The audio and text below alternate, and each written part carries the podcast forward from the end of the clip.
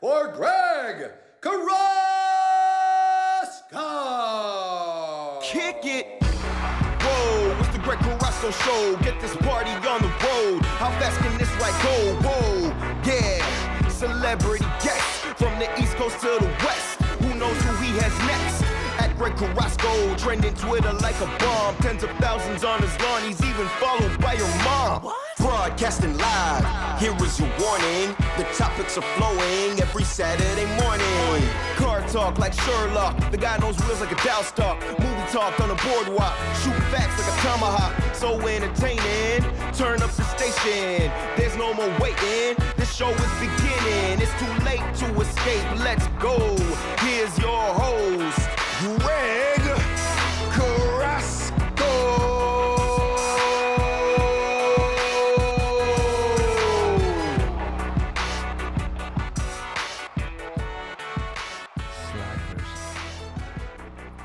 Slacker Nation congregates once again on TSN 1050 every Saturday morning with a new time slot, 8 a.m. to 11 a.m. Super stoked that the time change, that the time was changed. But, uh, you know, sometimes we need to, I don't know how we're going to reach the boomers, man. it's just, it's impossible to communicate with us. They don't read the newspaper anymore. They, they don't know how to hook up their Facebook account. So I, I don't know how to talk to these folks. Yeah, we'll just keep reminding them throughout the show, throughout the second hour, and the. I feel like reminding through the third hour will be the crucial time because that's the overlap from our old time slot. Well, the uh, from here on, 8 a.m. to 11 a.m., the Greg Carrasco Show, Canada's largest automotive radio show with uh, Ken Stapon here. We are going to be talking to you live. So if you have, uh, you know, today we have three hours for you. This is this is all about you. 416-870-1050 is the phone number. So if you have a, if you have a beef, if you have a question, if it, if it's got to do with cars, you should probably take my advice. Nothing else uh, is, is something that you should take to heart. The rest is just opinions, right, Ken? We're trying to figure this out as we How- go along. How, how do you say something about uh, if you're going to call in if you have a thick skin? Make sure you have a thick skin. Is that what you always say? you you need to have a thick skin because I I really don't care about your feelings. So if you have a question in relation to in You don't relation care about to my cars, feelings either, eh? what's that? I say you don't care about my feelings either. So No, the, the, no, the listeners are I- not alone. No, no, no. So it's, it's simple. The if you're going to call the show and you have, uh, if you have a question and it's an honest question and you have a, and you want to challenge one of my positions, it's okay. You can do that. I, I don't have the monopoly on truth. I also don't know. There's a lot of things that I don't know in relation to cars, but after so many years working in the car industry, I have a pretty good idea what I'm talking about. So I, I will share my thoughts when it comes to cars, when it comes to the car industry, and especially during the first hour. Most of the people in the car industry um, are lining up at a local Tim Hortons or Starbucks, depending on the kind of brand that they sell, waiting for their double doubles or their Americanos you know, listening to the Carrasco show here, ramble on about the car industry and how I say things that makes them shake their head. That's okay. You can always call us in, 416-870-1050. And again, if you're calling from out of town, it's 1-855-591-6876. Or you can download the podcast afterwards. You can download it from tsn.ca or you can go to iTunes podcast. Just click subscribe and you get it automatically as soon as um, my people upload it into the into the system. Now, I don't want you to forget that the show is brought to you by Oakville Nissan and Oakville Infiniti. Why are these two dealerships uh, so important these days? Well, number one, because I work there. number two, because they sponsor the show. But number three is because uh, we are the first combination Nissan Infiniti store that don't have any commission salespeople. And yesterday, I, I, I had an old neighbor of mine come in and uh, and buy a vehicle from us, and they were surprised. You know, after all these years, they, they didn't know that we didn't have commission salespeople. So when we were giving them suggestions between one vehicle and, and another, Ken, uh, the my friend said, "Well, obviously you're gonna get me to sell to buy the vehicle that is the most expensive because you make the most money." I said, "No, no, no, that's not the way it works here. You know, whether they sell a twenty thousand dollar car or a one hundred and thirty thousand dollar car, they get paid the exact same amount. And and she said, but what is the incentive for them to sell you one or the other? I said, the incentive is doesn't come on what they sell to you. The incentive comes in how happy they make you. A large portion of the way that we pay our people is based on their happiness. So every single industry right now is uh, is is killing their customers with surveys. Do you guys have surveys at your work, Ken? Not at my work, but I've certainly. It seems like everywhere you go, though, like to your point, you get a receipt somewhere, and it's fill out this survey, get a voucher, an opportunity to win, you know, twenty thousand dollars, and you know, Yeah, winner store credit you know, or whatever the the hell it where you qualify for something that you never get. Yeah, Cut yeah, exactly. No, but This th- is- it's a I- huge thing. Like even when you're walking out of like an A and W store, when before in, in like a past life when you used to walk out of there, there's the three buttons at the storefront at the begin where the door where you walk in, where you can press like green if it was like great or red if it was terrible. It's like it's just becoming a huge part of our society, rating your experience and everything that you do. Well, I uh, I'm going to use this platform right now to be completely self-serving. Uh, myself, Greg Carrasco here, in Canada's largest automotive radio show, is sending the bad signal out to all car manufacturers across the country. You guys and girls need to cut it out. You need to cut it out. You are sending so many surveys to your to your customers. The customers are getting annoyed. They're becoming numb to surveys. I mean, how many times do you expect the customer to go and open their email? They're no, not opening emails to begin with. I'm a case in point. You know, if I can show you this, I don't know if you can see this, uh, uh, Ken, from um, a Zoom call, but uh, uh, I don't know. No, you can't see it. That's all I see is the all I see is the gold Corolla in the background. The gold Corolla masks anything else that's going on. um, on, on my cell phone, there are over 70,000 unopened emails. 70,000 Oh my goodness. unopened emails. If uh, if the subject matter is not relevant, sorry, man, I I, I will get to it. I Sounds like you should to it. start opening your emails. No, actually, you know, I, I refuse to. If it's important, they'll call me. If it's important, they'll text me. It, in, there's a big dis- distinction between what is important and what's urgent. And right now, I, I was listening to this uh, podcast the other day. They were talking about the number of emails the average Canadian gets on a daily basis, and the average Canadian gets about 120 emails a day. That's absurd. You need a burner email address, Greg. Do you have a Do you have a burner? Like whenever you sign up for anything online, you just uh, use like the Yahoo email address, and then you just never really check it. Or if you need a receipt or something, you just sign it to that one. And then all the important stuff goes to your other email. No, it does. I, I can't. I can't do it, man. I can't do it. I I have a couple of email addresses, but all I find is and now I have to go to two, three or four platforms just to check whatever is coming in, and just like ah, ah, ah. no, just reach out to me. I'm Do you, easy do, to find. do you ever see the person that has the Hotmail email address still? Um, like that's that's a that's a thing of the past. Well, it's still there. I mean, some people have, you know, 50, 60,000 emails on the Hotmail account. And there's so, so important stuff. It's like, it's like a snapshot of your life. You know, sometimes you have some email exchanges with people. What, what are you laughing at, man? I don't know. I just find the Hotmail email addresses hilarious. But no, I, I understand where you're coming from. I actually feel a little bit better now because I was looking at my emails on the way into the station or before our show started, I should say. I have probably about 3,500 unread emails in my Gmail. And in large part, a lot of those come from working at the radio station because you get looped in on a lot of chains. So I'll get probably about 40 to 50 emails just from work, a lot of which don't even pertain to me like just from working at this radio station. But then also in addition to that, I've got my burner email address, and I feel like that one's got you know like twenty thousand unread emails. But I've just had that one for twelve or fourteen years, and I'm not. I haven't gone through it to this point, and I'm not going to go through it now. Well, look at it this way. I um, because I was a pretty early adopter of email. I mean, I've haven't I've had an email for I don't know when when is it that email or Hotmail came around in the early mid '90s? Is that when it came around? Ooh, Yeah. I, I, I know that we got. Our. I know that we had our first computer in like the '90s. I think we got it around like ni- it was Windows 1995. So I, I don't know how how far behind email and stuff like that was. I was too young to be a an OG proprietor of using email. I feel like I got my first one like probably in middle school.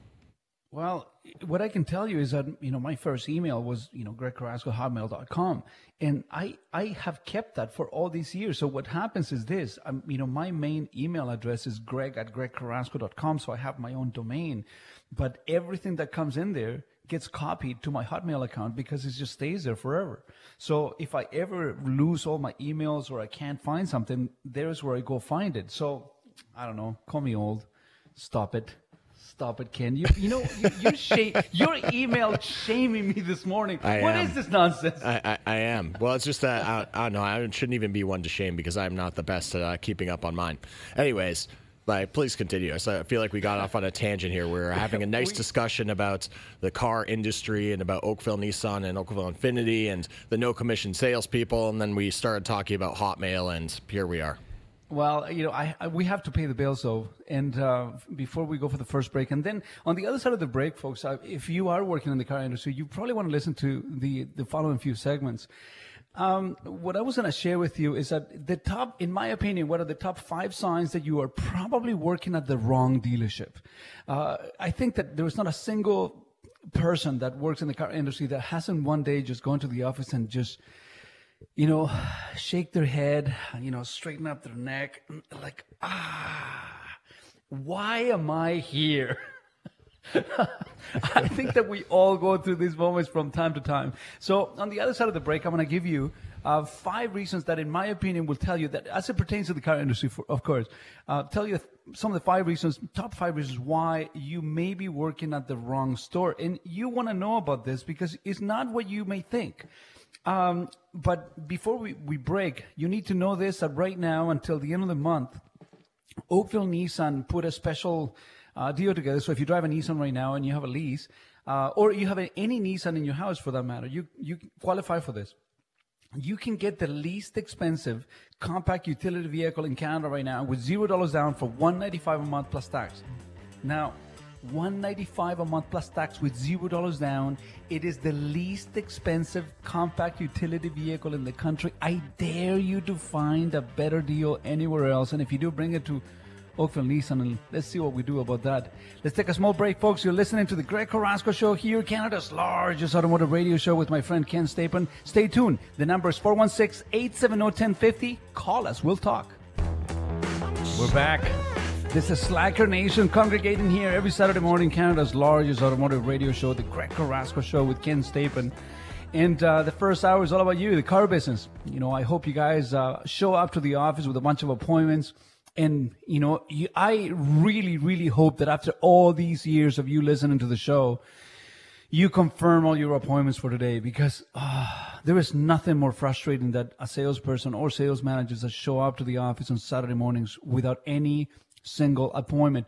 I, I strongly encourage uh, the uh, the GSMs and uh, and general actually you know, GSM and, and general managers to uh, to go into the office today and ask who didn't have an appointment and just send them home. Just send them home. Take the weekend. It's okay. You're good. You're good. You worked too hard this week. Didn't work. Maybe you need some rest. You know, everyone that you talk to during the week just drains all your energy, so you have nothing going in on a Saturday. Just stay home. You know, many people work in the car industry for years and years and years and years, and they question their life. They question, what, what did I, why did I get into this in the first place? And a lot of it has to do with with the environment. It's got to do with the with your coworkers. It's got to do with the culture of the dealership that you happen to be working in. And uh, you know, I've always believed that, that sometimes it's just not the plant; it's just the soil. So you need to just you know transplant yourself into a different place, and you may be able to thrive. Now, if you have an intuitive management team, they may be able to look at you and say, you know, things are just not working out for you here. It doesn't mean that they're not going to work out for you somewhere else. And, and, and sometimes you need to make some tough decisions. I mean, from a management perspective and from a personal perspective. Do I, do I think that I have a chance of thriving in the car industry if I stay exactly where I'm at? Um, and what I wanted to talk to you today was a few, a few signs, a few indications that you may not want to stick around at this place. So, you know, one of the first things that people really look at whenever they're they're trying to judge or or make a decision when it comes to their their employment or their career is that their income. You know, am I making enough money? That's one of the number one reasons why people go and, and, and, work somewhere else. Would you agree with that statement? I mean, have you ever made a, a, a, a career? I've only made one career change and when it came it came to money and I made a mistake. That was a terrible decision for me to make. Well, I think what that's a pretty common one though. Like people Funny, often right? yeah, it's kind of like uh, the grass is always greener and at the end of the day the reason that people are going to work most of the time is just so that they can make money to support themselves. It's not as if, you know, you're going to your job like or a lot of people aren't privileged enough to go to a job that they actually enjoy being at or just enjoy spending time with their co- coworkers whatever it is. So certainly if there are greener pastures or perceived greener pastures, especially where the bottom line is concerned, I feel like that's a motivating factor for a lot of people to either switch the company that they're working for or switch the industry that they're working in.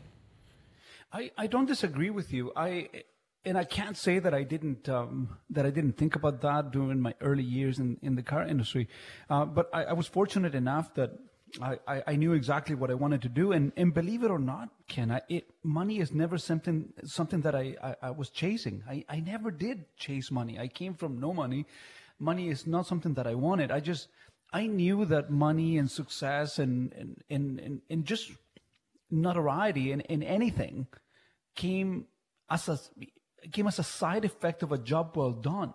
So when you do something really, really, really, really well, you don't have to chase money. Money will find you. Yeah. And people will want to say, "Here, take my money. Do this for me because you do it so well. Just take it all." Yeah. See, that's and, the that's the camp that I'm in. That if you in whatever industry that you perceive that you want to to, make your career in, your career path. When you get the relevant experience and you become an expert in that particular field, or if it's just a field of interest, if you become an expert in something that you're interested in, then the monetary opportunities will follow based off a your passion and b your level of competency in that industry and if you're the best and you just work up to be the best then that's going to follow it's not something that you necessarily have to chase in a lar- in large part i feel like if you're just outwardly chasing it it's uh, not to get too existential here, you. but it's not something that you're going to find. It evades you, and uh, again, it's it's, it's such a peculiar phenomena because I can tell you this that the only way to achieve financial success is through the mastery of something. Unfortunately, we live in a society in which everybody is trying to find this get rich quick schemes, whether it's through social media or going investing in GameStop. yeah, you know, in, in all this, that, that is true. In, in all this schemes in all this, um, all this gaming that goes on in the background, when there is no replacement for hard work and dedication to something that will take you a long time to perfect. In the car industry is not any different on this. Let me give you an example, Ken. I on my sales floor right now, I have people that are making $45,000 a year, and I have people that are making $200,000 a year.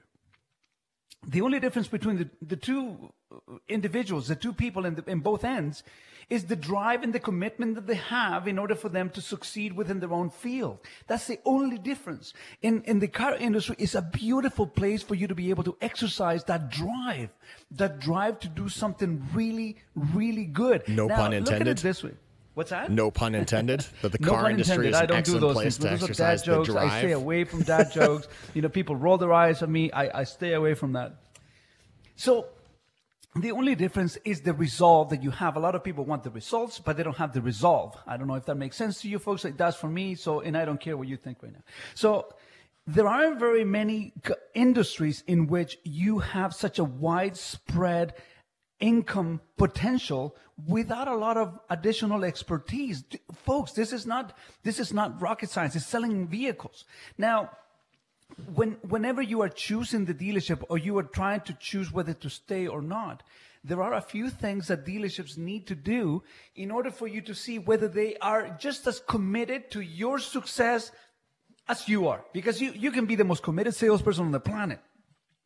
But if you're working for a dealership that doesn't show a few signs, then you may be spinning your wheels and maybe you should pick up the phone and call somewhere else and say, you know, look, I've been working here for X number of years. I don't see myself going anywhere. What do you think? So, you know, maybe it's, it's time for you to start exploring. Now, number five, I'm going to do it in reverse order because I, I do believe that number one on this one is something that you have heard me say on the show here before, but it's so crucial. It's so basic that it's almost essential that this number one reason why you may be working on the wrong dealership is, is, is there and it should be there. Number five, your dealership does not advertise. I know this may not seem like a big deal to you folks, but when a dealership doesn't advertise, it represents a bunch of different things. You know, whether it's because the, the dealership is in an auto mall or because the GM comes from fixed operations and they believe on penny pinching and saving everything and uh, they feel that, you know, all salespeople should be bringing the customers in and they have no desire in putting a competitive advantage, advantage out in the marketplace. Um, that is never really a good sign. Um, and this is something that, you know, it may be a bit esoteric for you folks that are listening to the car show. And by the way, if you want to challenge anything that I'm saying, the number to call is 416-870-1050, especially if you work in the car industry and you are working at a dealership that does this. Call me. You don't have to say your name. We won't expose you. I promise. I promise I won't expose you. Just give a But fake are- alias. You have a burner name. Yeah, John from what do you call that? Spam accounts? yeah, the bur- yeah the burner accounts. I'm, ta- I'm telling you, it's the theme of the day. We need burner emails, burn- burner social media accounts, just to uh, disguise our true identities. If- you know, going back to what I was saying, there are many dealerships that don't spend a single penny advertising the competitive advantage for people to come and see their dealerships. And, and this is a big beef that I have, you know, within my network because I, I, I am a marketeer. I am an advertiser. I am constantly out there just waving the flag of whatever dealership I happen to be working at because I do believe that I make a, I make a difference at the culture within the culture of that dealership. If I didn't feel that, I wouldn't be putting myself here for over almost a decade and a half here on the radio show talking to you about why is it that it's better to come and buy a vehicle where I'm at because I provide that competitive advantage. You see, I hold myself accountable on the show and for that reason, you are pretty safe when you come and see me. I don't take any chances. But because we advertise so much, and unfortunately, Ken, most car manufacturers, they don't allow dealerships to have any individual message on their advertising because they call that a one-upmanship. So even though I may be able to provide a better price, I may be able to provide a, a, an incentive on the sale of a specific car. Uh, I may be having some contest that we're doing internally and, and give away, I don't know, a car, whatever, whatever it is that we happen to be doing. We cannot advertise it because inevitably, and you've heard me talk about this for months now, I say something that is considered to be too aggressive, aggressive, and, and inevitably, some crybaby is going to call the you know the parent company and say, you know, Greg is doing this. My feelings are hurt. And, you know, that's the way I hear the complainers. Just so you know, when- yeah, with the baby with the baby sound effect in your ear. Greg is too aggressive. We need to cut him down. He's bad for the brand. Seriously? But anyway, so when whenever this happens, we, we put so much content, so many offers, so many specials that we, we can't say it. We can't we literally can't say it. So now when I put a message that is the same as everybody else, but I'm not the closest to you, then you have no reason for you to come by and drive because you in your eyes, you don't feel that there is a competitive advantage at the store. So now I'm benefiting all these people that are not spending any money advertising. But I can tell you, you as a salesperson, you know, you know that you're not advertising because customers are coming in and saying, here, this is what Oakville Nissan is advertising. Can you do this? And if you see that often, you may be working for the wrong place and the time for you to make that phone call somewhere else has come. Do we have a phone call there, Ken? Yes, we do. Uh, let's go to Slacker number three, I believe, Lou from Oakville. Lou, Lou. you're on the Lou Greg Carrasco show. early as usual. Lou, good morning. Is Lou there? Technical technical producer Ben, did we drop Lou? I think that we dropped Lou. Yeah, yeah. You know, like- yeah. Let's let's just carry on. So number five, if your dealership does not advertise, it's a big, big, big problem. Number four, this is a very interesting one, Ken, because uh, it's not what it used to be. Listen to this, folks. If you're in the car industry, you need to pay attention right now. Number four sign that you are working at the wrong place may be this that your sales managers have been at their jobs for longer than 10 years. What do you think when I say this, Ken?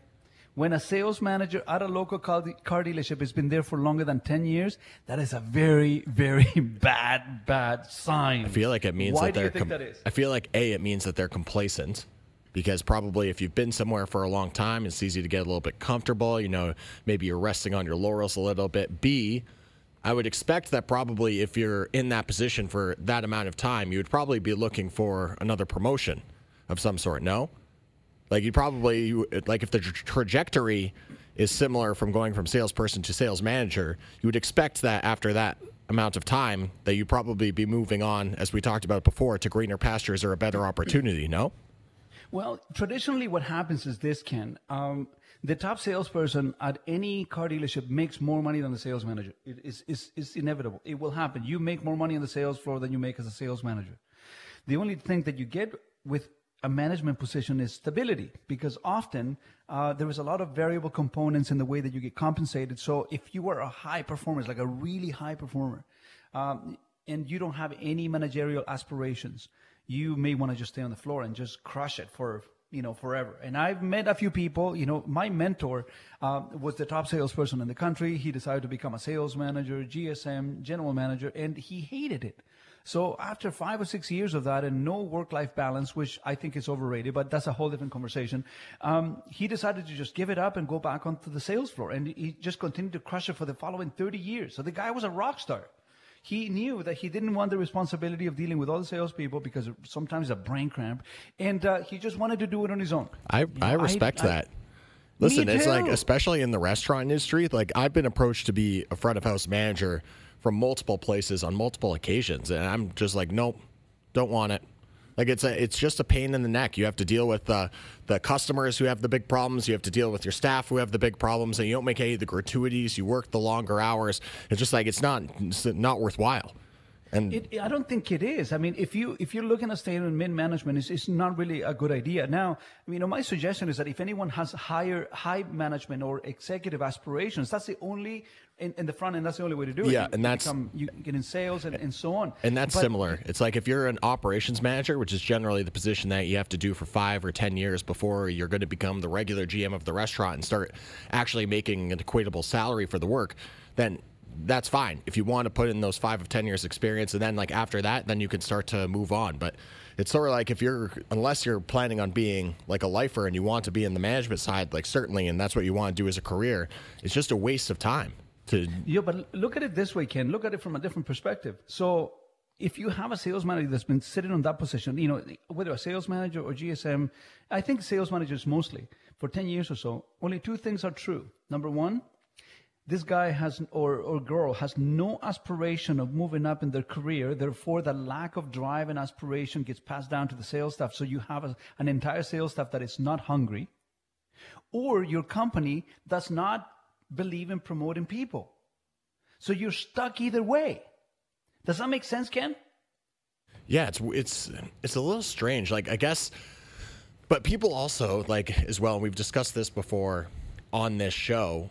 Like people in those positions are oftentimes you know concerned, looking over their shoulders at the up and comers. And this is something that you've talked about with your dealership. Is like if you're like a true manager and you want what's best for the company, it's like you've got to be training people to, you know, understand how to take over your position if for some reason you end up moving on. And it's like if you're not going to prepare people behind you to do that, then what kind of a manager are you actually? You, you're not, and that's a big problem because if, if you happen to be a sales manager right now and you've had that position for 10 years or so and, and there is no progression, there is no, I, I, there is no such a thing as lateral progression. You know, it's just changing one thing for another. But if you, if you are stuck, if you wanted to move up but your company doesn't want to give you the opportunity to move up or the company doesn't feel that you have the ability to move up, you are in trouble. As a salesperson, you have a big problem if you are working under somebody, not because there is anything wrong with them per se, because you, you may have a perfectly well qualified salesman Yeah. that has been there for 10 years. That's not the issue. The issue's got nothing to do with qualifications. It's got to do with the opportunity. and the opportunity is not there, if somebody is not moving up or out, there is no room for you to improve because that person that is leading your team does not know how to improve themselves. Does that make sense? Yeah, certainly. When you put it like that, and I, I hadn't drawn that correlation, but certainly if you were aspiring to make those you know moves up the ladder, up the corporate hierarchy, and somebody's just holding that position for that much time, it's like, well, how long are you going to have to wait then? Another ten years? Am I gonna, am I going to have to be working in this at this same store for twenty years to see an opportunity? This is the reason why I don't have a lot of friends. in the car Oh, that's- this is the reason? Because I am speaking the gospel here. You all know who you are. I know you probably listen to the show, and I many of you are closet Carrasco show listeners. You've been listening to the show for a very, very long time, but you will never admit it in public. But you know that you listen to what I'm saying because I, I'm, I'm speaking truth here. You know, number three, Listen to this. Number three, this is a really big and important thing, folks. If you're in the car industry, you need to pay attention to this because it's a really interesting sign that you are working at the wrong store. Number three, if today, March 13, 2021, you are still trying to sell the same used cars that you were selling last year, you may want to consider relocation. So I'm going to repeat this, folks. If today, March 13, 2021, you are still trying to sell the same cars that your store had last year in December, November, October, September, there is a very big probability that you are working at the wrong store for two or three different reasons. Now, if you want to challenge me on this, call me 416-870-1050. No, we're not going for a break yet. I need, I need to get this off my chest. And if you're calling from out of town, is 1-855-591-6876. So the main reason why I say this is the following. If you're still selling the cars that you were trying to sell last year, number one, you're not marketing that system properly. You're not doing it. Number two, your store does not understand the velocity principle that mm, for the most part just guides the car industry today. We don't need to get tied, romantically attached to your inventory. You don't want to do that. Unless there is a specific piece like a convertible that you took in on trade in November and you know that you're not going to sell it in the middle of the winter when there is two feet of snow. So then you hang on to that product, but that's an intentional decision of not selling a specific car. But for the most part, if a vehicle has been sitting on your lot for over 60 days, you have an incompetent sales manager. Yes, I said it. If you're, if the vast majority of the product that you have on your used car lot right now, you have an incompetent used car manager and that person needs to reassess their employment because they don't know what they're doing. Number two, they're working at a dealership in which upper management or leadership, senior leadership allows this to happen in the first place. Also, if you're selling all those used cars and then they're not really used cars, they are recycled new cars because I need to hit target. And this is a common problem in the car industry. You have a problem. You have a problem. You need to look at opportunity. Don't follow your passion, folks. Don't follow your passion. It's one of the biggest mistakes that we make as a society. We tell our kids, follow your passion, whether you're good at it or not. You need to follow opportunity. And if the opportunity is not there, you need to get out. Get out. See, this one's always been con- this one's always been confusing to me, Craig, because I don't understand. You know, if you have the car on the lot, the end game is to get the car off the lot. Like that that's that's all you're trying to do, right? So I don't understand why, you know, at certain dealerships people get attached to inventory and then they don't end up moving it out whether they get attached to a price or whatever it is. Because like ultimately it's like you're just trying to move product and by keeping uh, something in a parking spot for that long, ultimately you're just stopping yourself from filling that parking spot with something else. But you see, here's the thing: that the money's not on the sale; the money's on the turns. The more cars you turn during the time frame, the more money you're going to be able to make for the company. And you know, believe me, the, the margins on used cars are so small today that people really don't believe us. You know, when when you are the average gross profit on a used car right now is under a thousand dollars in the city, people are going to say, "Nah, you- you're lying to me." All right, Whatever. What do you want me to say? You know, you know more than I do, so whatever. But it comes down to this: if you are selling aged product, you know, I'll, I'll think, I'll tell this, I'll say this because it's important, and I don't care. You know, when I was working at 401 Dixie Nissan, Ken, we had a used car manager there that worked at that store for like 15 years. He was an awful, awful, awful human. I saw him the other day at my store and I kicked him out. I said, You're not allowed to come in here. You're an awful human. Get out. no, seriously, get out. And I Yeah. escorted him out because he was such a terrible human being. But this person had an average gross profit per unit. This is back in the 90s, man. He had an average gross profit per unit, meaning that every time he sold a used car, it was over $5,000 he was making off of customers, okay? So you may think, oh, that's great. No, it's not. Because the average used car that he had in his inventory was sitting there for over 600 days. And you know, his famous saying was this there is an ass for every chair. I don't even know if I can say that on air, but I just said it, so I can only say Yeah, it yeah, once. that's and I- fine. I not say it again. I apologize. No, you can say the But that ass was word. his saying. So he was a terrible, terrible manager. So he would just sit in product and watch it rot away with an attempt for somebody, an unsuspected victim, to come in and just pay him all the money. That's not a good thing, folks. So if you are still selling product that was sitting there last year at your dealership, you may want to reconsider your employment, folks. This is the Greg Carrasco Show, Canada's largest automotive radio show. I promise you, you gotta stay tuned for the top two reasons or top two signs as to why you may be working at the wrong dealership.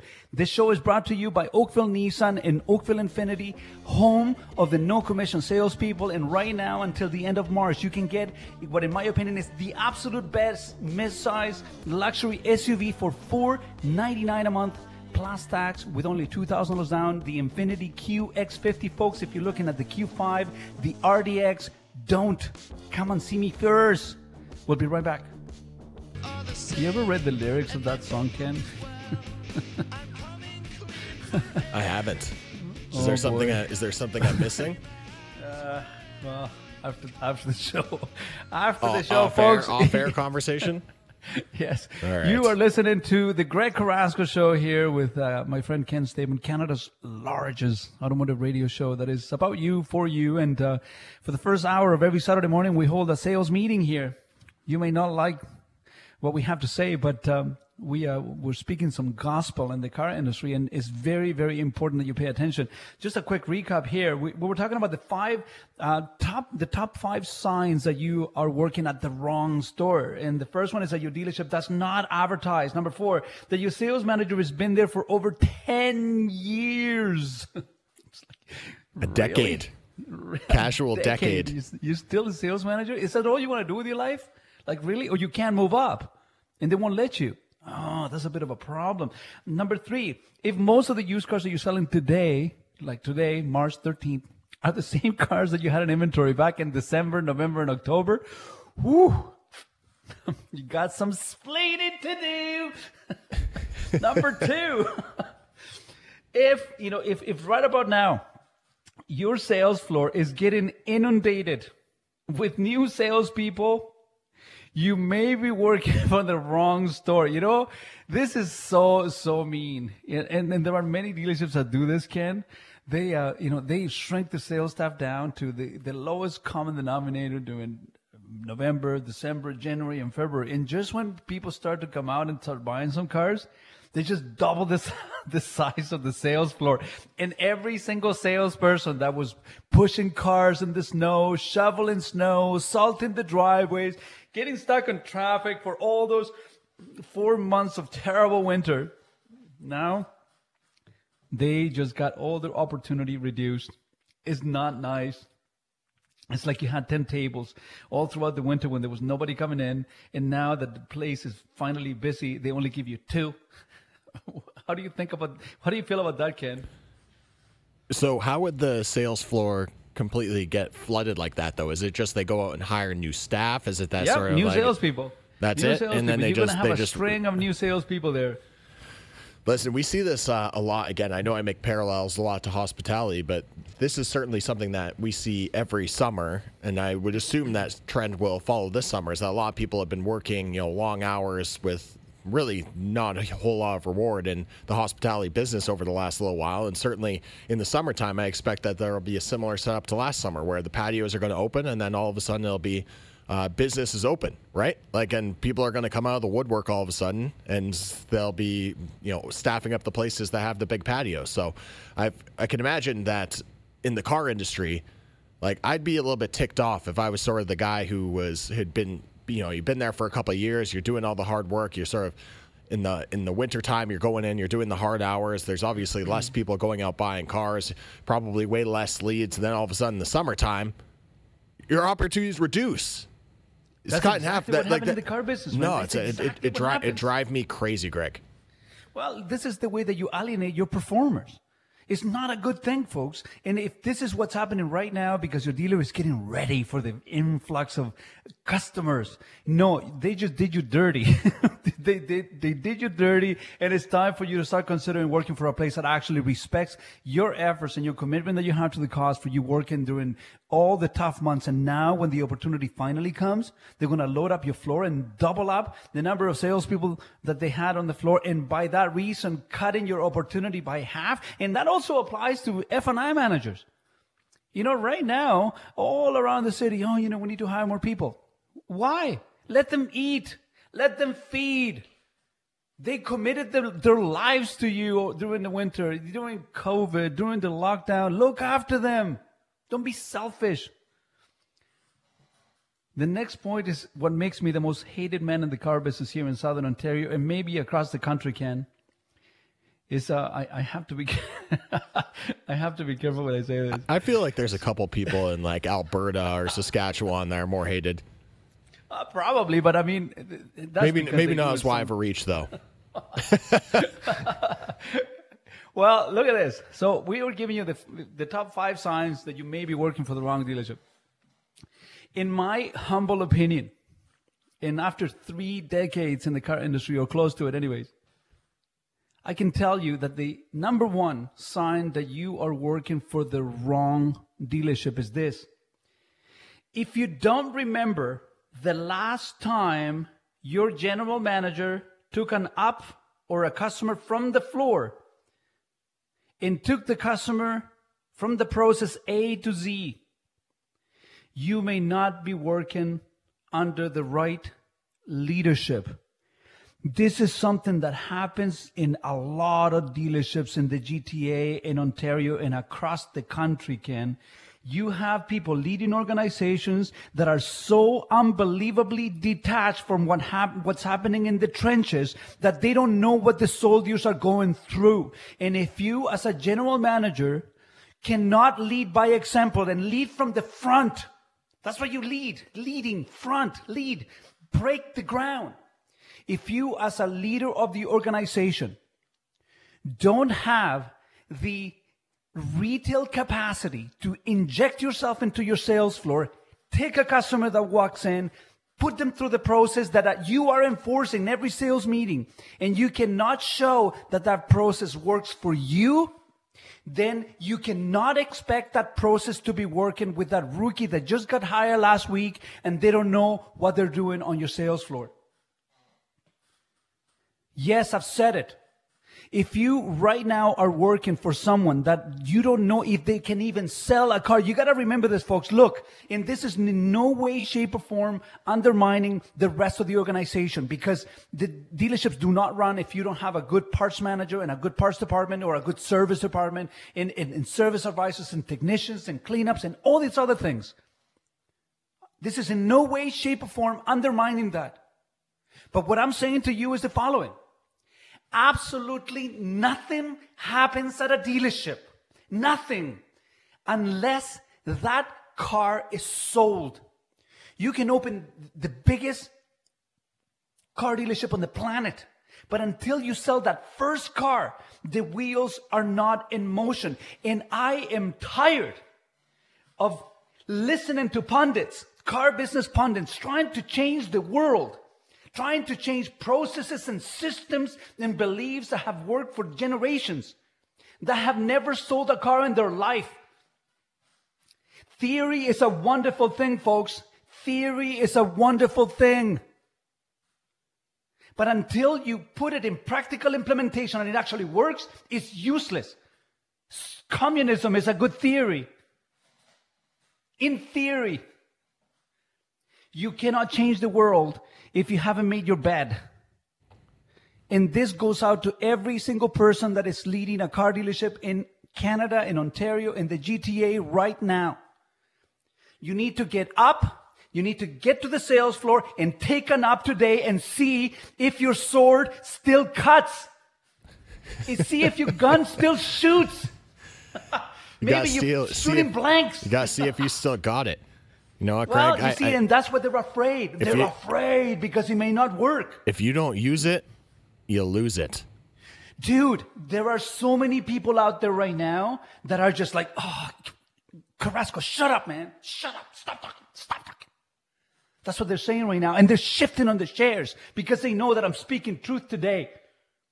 They were so afraid to go on the sales floor and taking a nap and to show everyone that they don't know how to do the very thing that they're trying to teach the people how to do. How does that work? It's like Queen Elizabeth watching the Oprah Winfrey interview Oh, earlier Oh, this week, don't- don't shuffling around in Don't- the chair. No, no, don't get me started, but don't get me started. don't, please, don't do this to me. Folks, this show is brought to you by Oakville Nissan and Oakville Infiniti. We are Canada's largest automotive radio show here. And don't forget that in 2021, if you're still paying commission when you buy a vehicle, you are leaving money on the table for no reason. Don't forget the number to call is 416-870-1050 and if you're calling from out of town is 1-855-591-6876. You can disagree with me, you know. Call us. We'll be right back after the break. And we're back.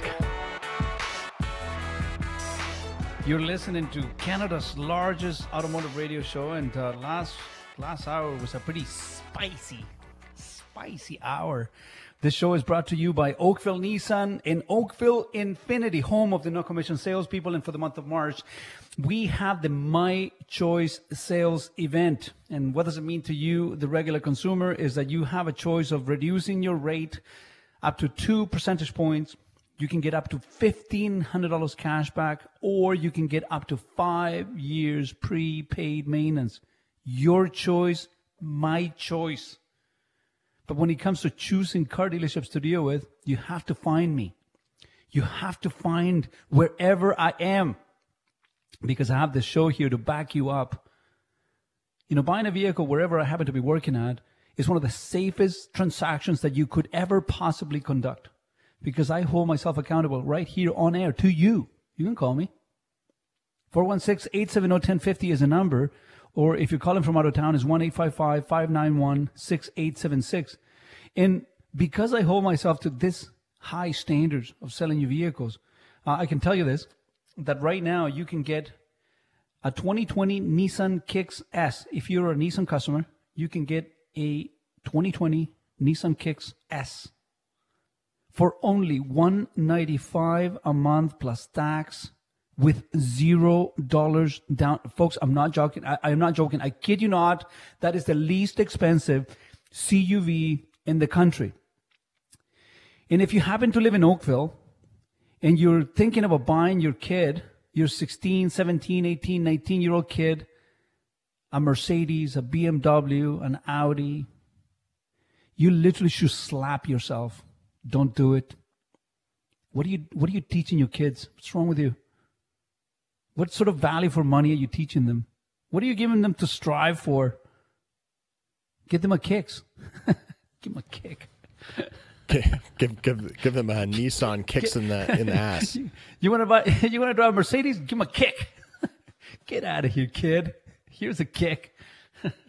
Get him a Nissan Kicks for 195 a month plus tax with zero dollars down. Folks, you, you should not be buying a high power machine to anybody that didn't pay for it themselves. Does that make sense? It makes sense to me. And you shouldn't buy a high power machine if you're still paying your mortgage. Uh, that's luxury cars, right? You know, you should never be driving a luxury car if you still have a mortgage. Come on, what's wrong with you? Get your priorities straight. But think about this for a second, folks. Why, why, why are you, why are you buying somebody that still lives in your house, that doesn't have a job, a luxury car? Why, why are you doing that? do you realize the example that you're setting for these people? You know, what sort of human you're sending out into the world? You're not doing them any favors. You may be making them look good. And everybody's going to look after them and, you know, look up to them in high school. Say, oh, look at that. They're driving a Mercedes. Mercedes.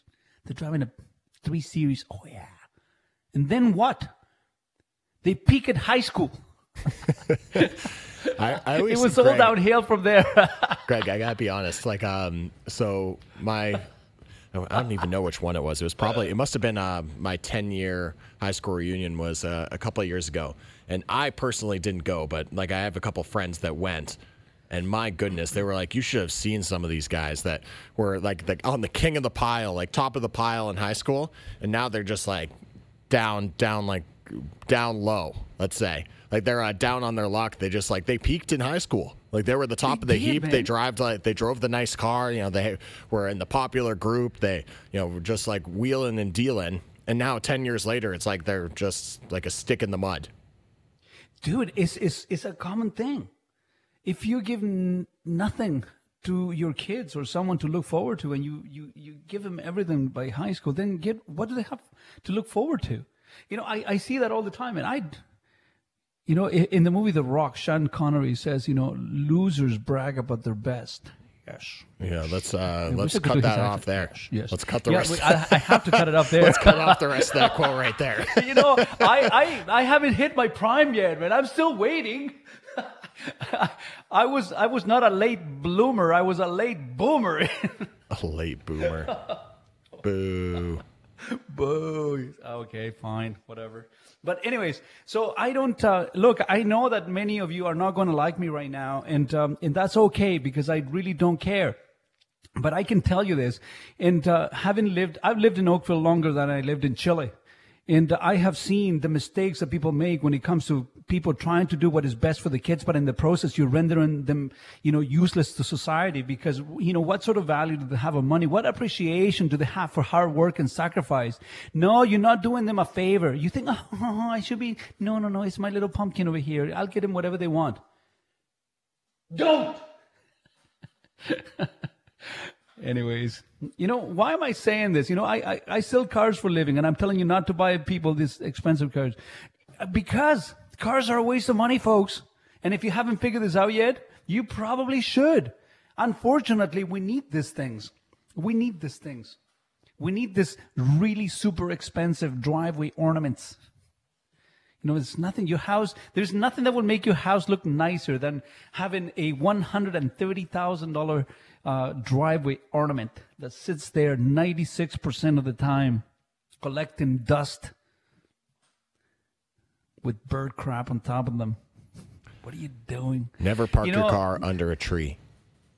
That's the moral of Oh. that story. If you're ever in a parking lot and you see that spot that has uh, the, the little bit of shade, and you think I'm going to park my car over there in the shade because you know it's July and it's going to be you know super hot when I get in my car, and this way it won't be as hot.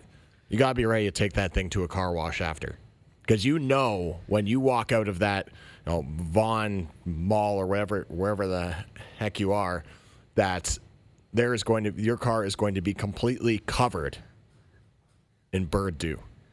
Yeah, that's a that's a tough one. You know, bird zap. What is it called? Sap? Sap? Zap? What is it? You know, the ESL comes bird up sap? from time to time. Sap. There you go. Bird sap is terrible. You can almost it eats through the clear coat so quickly that you can never get the stuff off. It just looks terrible, especially in trunks and hoods. I think It's we're talking about two thing. different things. I'm talking about the the bird. I'm talking about bird poo. I think you're talking about sap off of the actual tree. Yeah, but I mean that's what happens Both when are- you park both a are car equally underneath bad. a tree. Nothing good happens when you park a car underneath the tree. Yeah, that's fair. Nothing good We're happens. both on the same page there. We are indeed.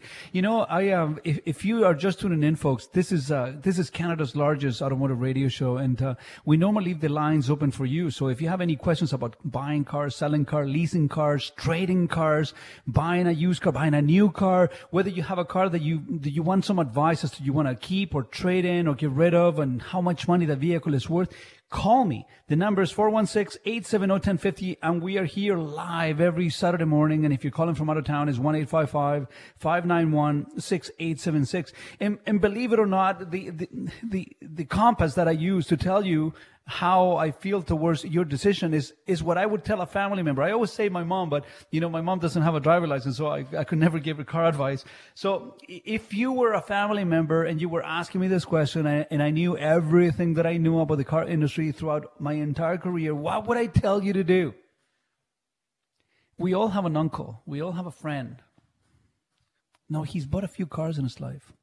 He knows. He knows everything. He doesn't. She doesn't. They don't have a clue. You know, taking advice in car buying from somebody that was buying cars in the 80s and 90s is like, it's like taking um, social media advice from somebody that was born in the 40s. Does that make sense? Does that make sense? You know? Hey, yeah, yeah, it does make sense. Yeah, you know, Grandpa Steve has a really good uh, social media presence. He does. No, Hey, this is there's some pretty funny. There's some pretty funny grandmas and grandpas on social media, man. S- Especially the ones that dance. This is, Um, well, but, this is a know, conversation that we were having off air. Actually, was that it's so peculiar that oftentimes, you know, I do think that the younger generations have to respect the elder generations, but oftentimes, like the younger generations can also offer, you know, a different perspective or a different outlook than the older generations, and particularly in a field, for example, like buying cars. Like the younger generations, you know, experience can be just as useful and it seems like that's something that some uh, sometimes people are hesitant to tap into is uh, the wisdom or the knowledge of someone who's substantially younger than they are. Well, you know, it's, it's, it's interesting that you bring that up because um, I put it here as some of the topics of conversations that we may have today. Um, throughout my whole life, I, I have been a pretty a big advocate for us looking after our seniors. I do feel that uh, in Western societies and in Northern societies, um, we don't do a good job looking after our seniors. We, we just don't. And, uh, you know, I know that this may sound like a blanket generalizations because there are many, many, many people that, uh, you know, when their grandparents and, and parents, they get a little bit old, they take them in and they look after the family, the clan looks after the, the elders. Um, but for the most part, it doesn't work that way. it doesn't work that way. The in all the years that I lived in the previous my previous country, I never knew of the existence of a senior home. It, it, it's not a thing. You know, is that is that a weird thing to hear, Ken? I'm not saying that they don't exist, but I'm saying that I never saw one. I never, I was never aware that there was such a thing as a senior's home. A senior's home? You've Yeah, never like, heard of you know, that when- before? No, until I came. It's a it's a North American thing. Oh, is it? Uh, Like I guess that we've just I've just been brought up in a in society where that's just kind of a normal thing. Where Yeah, like the you sh- seniors they you- go you know, retire there. Get old and you shove them in a home so you don't have to see them again and put up with their, you know, with their remarks. Oh, we're talking about we're talking about like those. Yeah. So, what my uh, my grandparents, or on like one side of my family, when they got a little bit older, they kind of moved into like a seniors community, where it wasn't like a seniors home. It was just kind of you know a nicer area of. It was actually in Niagara. It was like a nicer area where they just like lived in a community, and there was like other seniors who lived there, and they Dude, were all a retired. That's That- not a thing. That's not a thing anywhere else. No, it's not a thing. Well, I guess not- like uh, a a, a, a lot of other cultures, like you were saying before, though, it's very common that people will just, you know, have the older generations grow up in their own home. Like my neighbors are, like they have three generations of people, maybe four generations living in that house. And it's just it's just a normal thing for them. I see grandma, and then I see the what I expect, what I must assume is like the great grandchild, like coming in and out of the same house. I'm like, wow, that's pretty interesting. It's something that's not really common anymore in North American society. It, it is not, and when I tell you this, it's not. It's not a thing in in most other places. At least at my um, you know economical strata back home, which was not particularly high, but we are, yeah we're still exposed to you know society by and large through TV. Although you know it's not something that it was a big thing back in the day when I was there. Um, seniors home or retirement homes or, or seniors neighborhoods and whatnot was not a thing. So I've always been a pretty big advocate of looking after our seniors. But before I carry on with this seniors rant, um, we have a phone call here. Who do we have on the line, Ken? Let's go to Greg from Toronto. Greg, you're on the Greg Carrasco show. Greg Oh, Sabi. fantastic. Uh, yeah, I've got a, a, a quick question. I got a 78 Austin Mini, and I need. Uh, I'm trying to find somebody to uh, uh, replace the uh, transmission. And for the A life of me, I can't find anybody in Toronto who could do it. That's going to be hard, man. That is going to be very, very, very hard. Yeah, they can't Um, even work on carburetors for crying out loud. No, and, and this is what's happening. I mean, we don't have.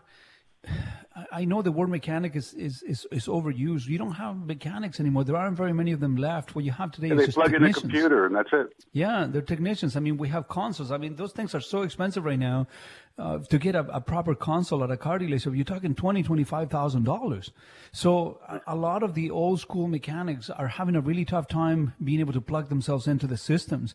And um, fixing older vehicle is becoming more and more of a specialized thing that uh, people will send their vehicles away to have people work on on their product. You know, it's so, it's so interesting because. Um, I uh, I had a 2006 06 at the dealership for the last few months. I was hang- hanging on to it intentionally because I knew the spring market was going to be strong this year, and um, the, there is a company in the U.S. that is called Kitec, I think Kitec, Kitec, Kitec. They only do Corvettes. And uh, people send their vehicles from all over the world to, Yeah. to the U.S. to get them tuned and get them done. So if you if you really like this thing that you have, you may want to have a, a look in the U.S. and see if there are some specialized or specialty mechanics that deal with specifically with this um, with this type of machines. Because uh, if you're having a tough time here in Southern Ontario, you're going to have a tough time across the country. Yeah, well, apparently there's a place in BC and uh, obviously California, Mini Mania. That means I have to ship it out there. But Yeah, but I, what uh, can you tell me the car again? it's a 1978 Austin Mini, uh, classic. Austin Mini. And uh, how many kilometers does it have? Oh, who knows? There several new engines, but uh, I Oh, yeah, know, I know the car. Yeah, I- I know 10,000 the- kilometers. Yeah, I, I know the vehicle. I don't, I don't know. Look, I mean, that's more of a romantic thing that you have. Uh, it's not a high performance. It's not a high looker. It's oh, just it's like high performance, faster than my Audi. So yeah, but you know, there is not a single safety there's no feature on that so- car. There's no- does it? Does it have seatbelts? yeah, yeah, they work sometimes. Yeah.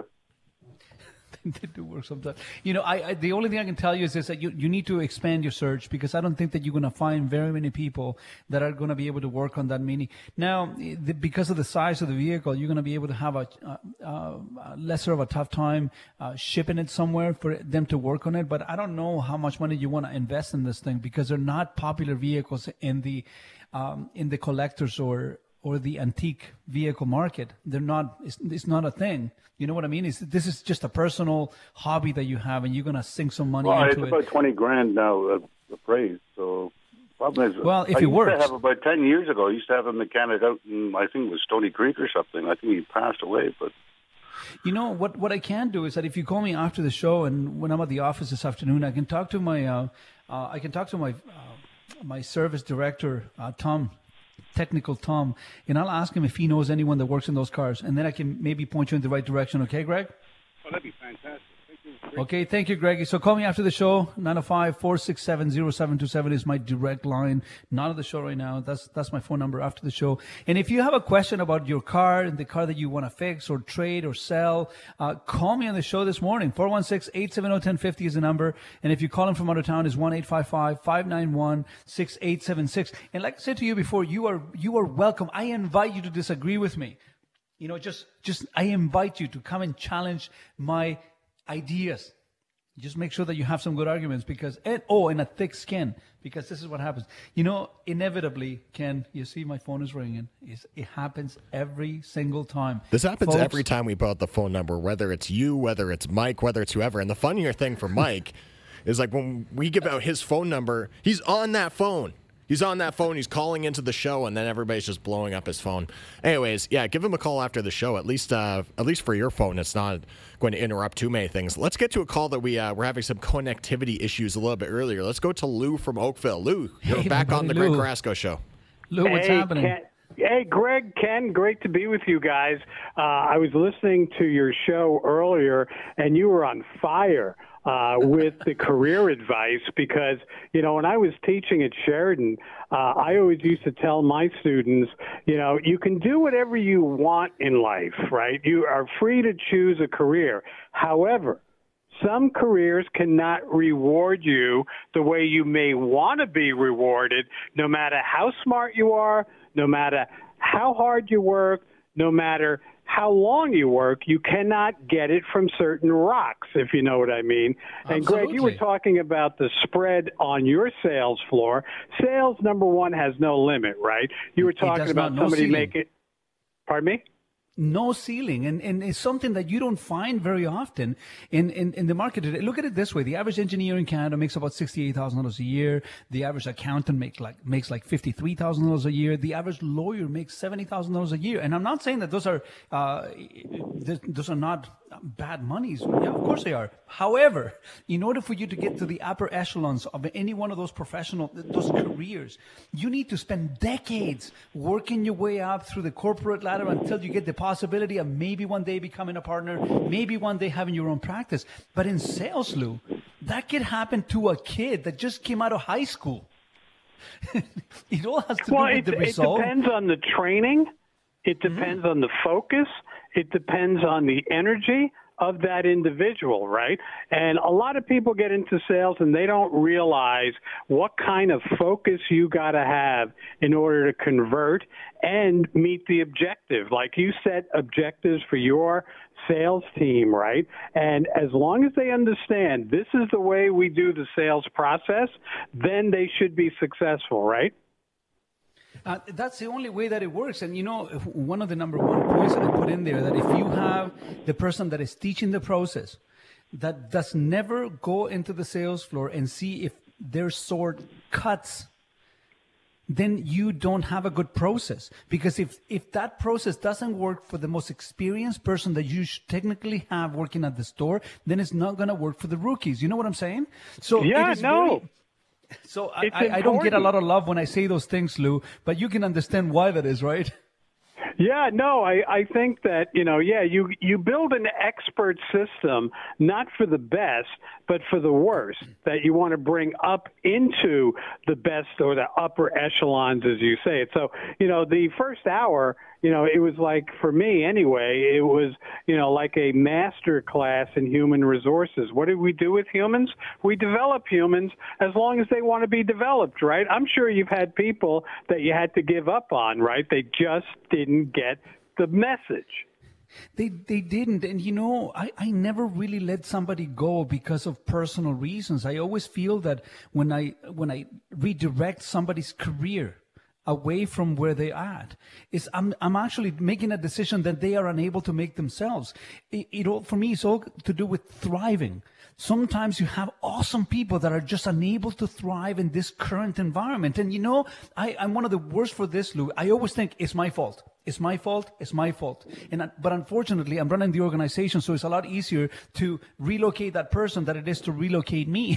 so I help people in the transition, but uh, it's never really a personal choice that I make. It's, it's got a lot to do with the right allocation of the assets. And until you try some people out in different areas within your organization and you have a dealership, I like to think that I'm committed to see people win.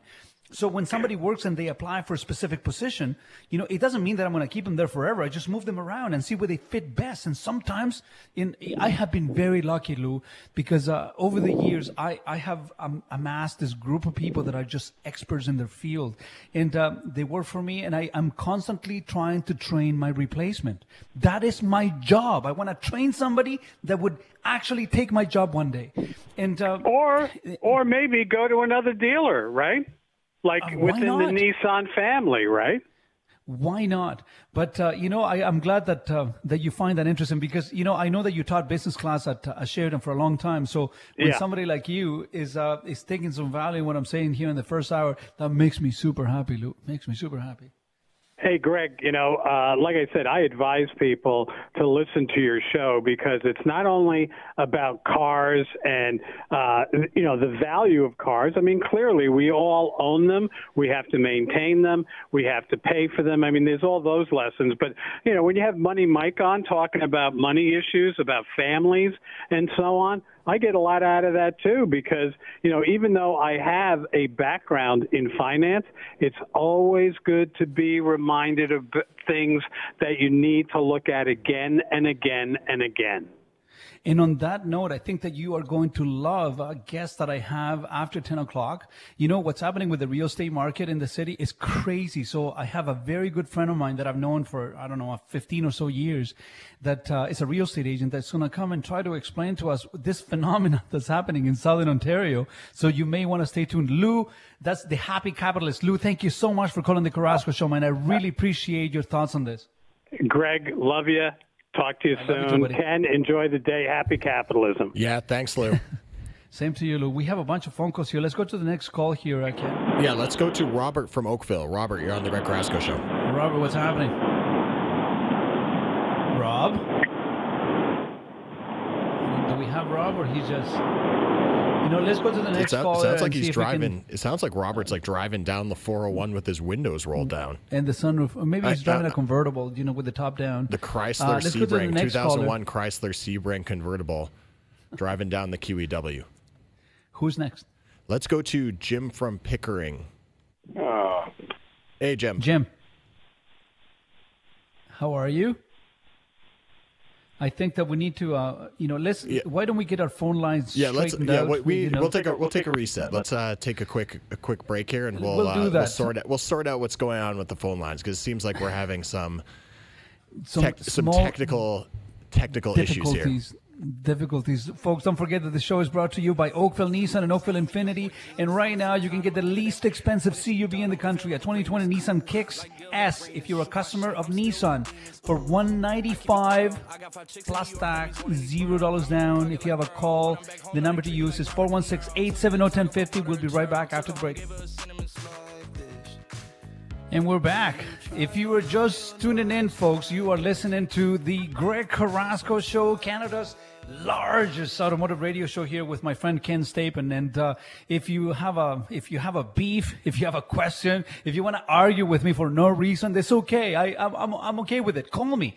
416-870-1050 is the number, and if you're calling from out of town, is 1-855-591-6876. And uh, if you missed the first part of the show, we were talking about the five top signs that you're working at the wrong dealership, and uh, you're going to be able to listen to that on your own time. So all you need to do is go to Apple Podcasts, subscribe to the podcast, and you can get the contents of the show every week and you don't have to listen to commercials you don't have to do anything just commercial free straight content it's a it's a pretty uh, entertaining podcast if i may say so myself what do you think about that ken you know it's, we're, Yeah, we're I- pretty funny sometimes Hey, listen, I I'm the guy that produces that podcast right after we're done here. Do do a little uh, a little bit of editing myself. So yeah, it's like if anybody misses any part of the show, you can either find it through Apple, through wherever you get your favorite podcatchers, or through the TSN 1050 website. We post every episode at the conclusion of the show as well. Let's go back to the phone lines. Mike from Barrie. Mike, you're on the Greg Carrasco show. Hey, good hey morning, mike what's happening Uh, not much. Uh, long time listener, first time caller. thank you man I, I you know we love you right back brother how can we make your life better today So I've got a uh, 2011 uh, G37 IPL. Um, okay It's got 45,000 kilometers. Um, I have a buyer. Uh, I'm looking for something to replace it. It's it's a six speed. I really enjoy manual. Um, what can I get that is comparable to that in a manual? that's gonna be tough uh, why do you need to get rid of it i'm just curious Um, you know, I, I, I sold it for the right price. Um, well, I'm selling it for the right price. I'm meeting up with him today. Uh, he's, I'm going to get about 24 or 5 for it. oh wow mean, that's a lot Well, Is it a convertible? No, no. It's, uh, it's just a regular coupe yeah, it's, it's like it's only 45,000 kilometers. I don't drive it enough. Uh, I'd rather let somebody else enjoy it. But I like the know- manual, and I'm looking for I- something like that. I um you know, I, I'm going to have to give that some thought. Uh, and the main reason why I say that, for, for those of you folks that don't know what an IPL is, that um, Infiniti, uh, during the, I don't know, early 2012, 2013, they came up with something they call the Infiniti Performance Line. And now it's called the I Line. Uh, it's still there, but uh, um, it's like um, the M Series or the AMG and whatnot. So you get additional horsepower, additional performance, different suspension, you know, different seats and whatnot. And um, I- I had a convertible IPL that I loved. It was a phenomenal vehicle, and uh, they're still some of the most reliable vehicles on the planet. But I really have to give that some thought, man. I um, I want to think about what what I would do to replace that because I would steer away from BMWs. They're not what they used to be. Mercedes are not fun, uh, and I don't even think that they make a, uh, a, a comparable with stick. Uh, so you know, I'm, my head is, is going towards the Audi. Um, you know, direction, but I need to give that some thought in order for me to give you an educated opinion on that one. Uh, and you are not going to consider a manual transmission, are you? Manual, yeah, absolutely. That's what I have. I mean, now. uh, uh, pardon me, automatic transmission. you know, I saw the one you got on your on, on your dealership, that blue one. I think it's it's beautiful, but it's it's it's automatic. But you see, he, here is the thing, uh, Mike, and, and I, I, I have to really share this with you because I, I have worked my experience into uh, uh, looking at the car business objectively, and the, the reality is this: when the GTR changed my mind because there's nothing that I can do as a human that, that I can do to shift gears faster than I can than, than an automatic transmission can in the GTR. And uh, the, the reality is that it's, it's all a romantic thing that happens. And uh, whenever you go into the sequential um, Tiptronic Sport Shift that you have with all our product now, um, is not that much of a difference. And that you can maximize the performance of the car and you focus on driving the vehicle as opposed to getting stuck in traffic and whatnot. Now, you don't drive it enough. That's the one thing that I can say to you. So, you know, 40, 45,000 kilometers a 2011 is not a lot of kilometers. So you're driving 5,000 kilometers a year, if that. So I can understand why you would want a manual transmission, but saying what I'm saying to you, that, you know, somebody came to see that, uh, that, um, red sport uh, blue that we have on the uh, on the lot. And i drove it yesterday and that thing is fast. That thing outperforms any ipl that was ever produced. So you know my suggestion to you is this. Before you move away from your beloved Infiniti ipl you need to give that car a chance. Give it a chance, put it in the full manual mode, and you're going to see what it does for you. And after that, you still feel that you want a manual transmission, then I'll say, okay, fine, I'll help you find one. What do you think? Uh, I think it's some great advice. And uh, do I need to book uh, an appointment to come and see that vehicle? You know, just come and see me. And, and what I can do is that I can give you the vehicle for a few hours so you can actually inject it into your life and drive it.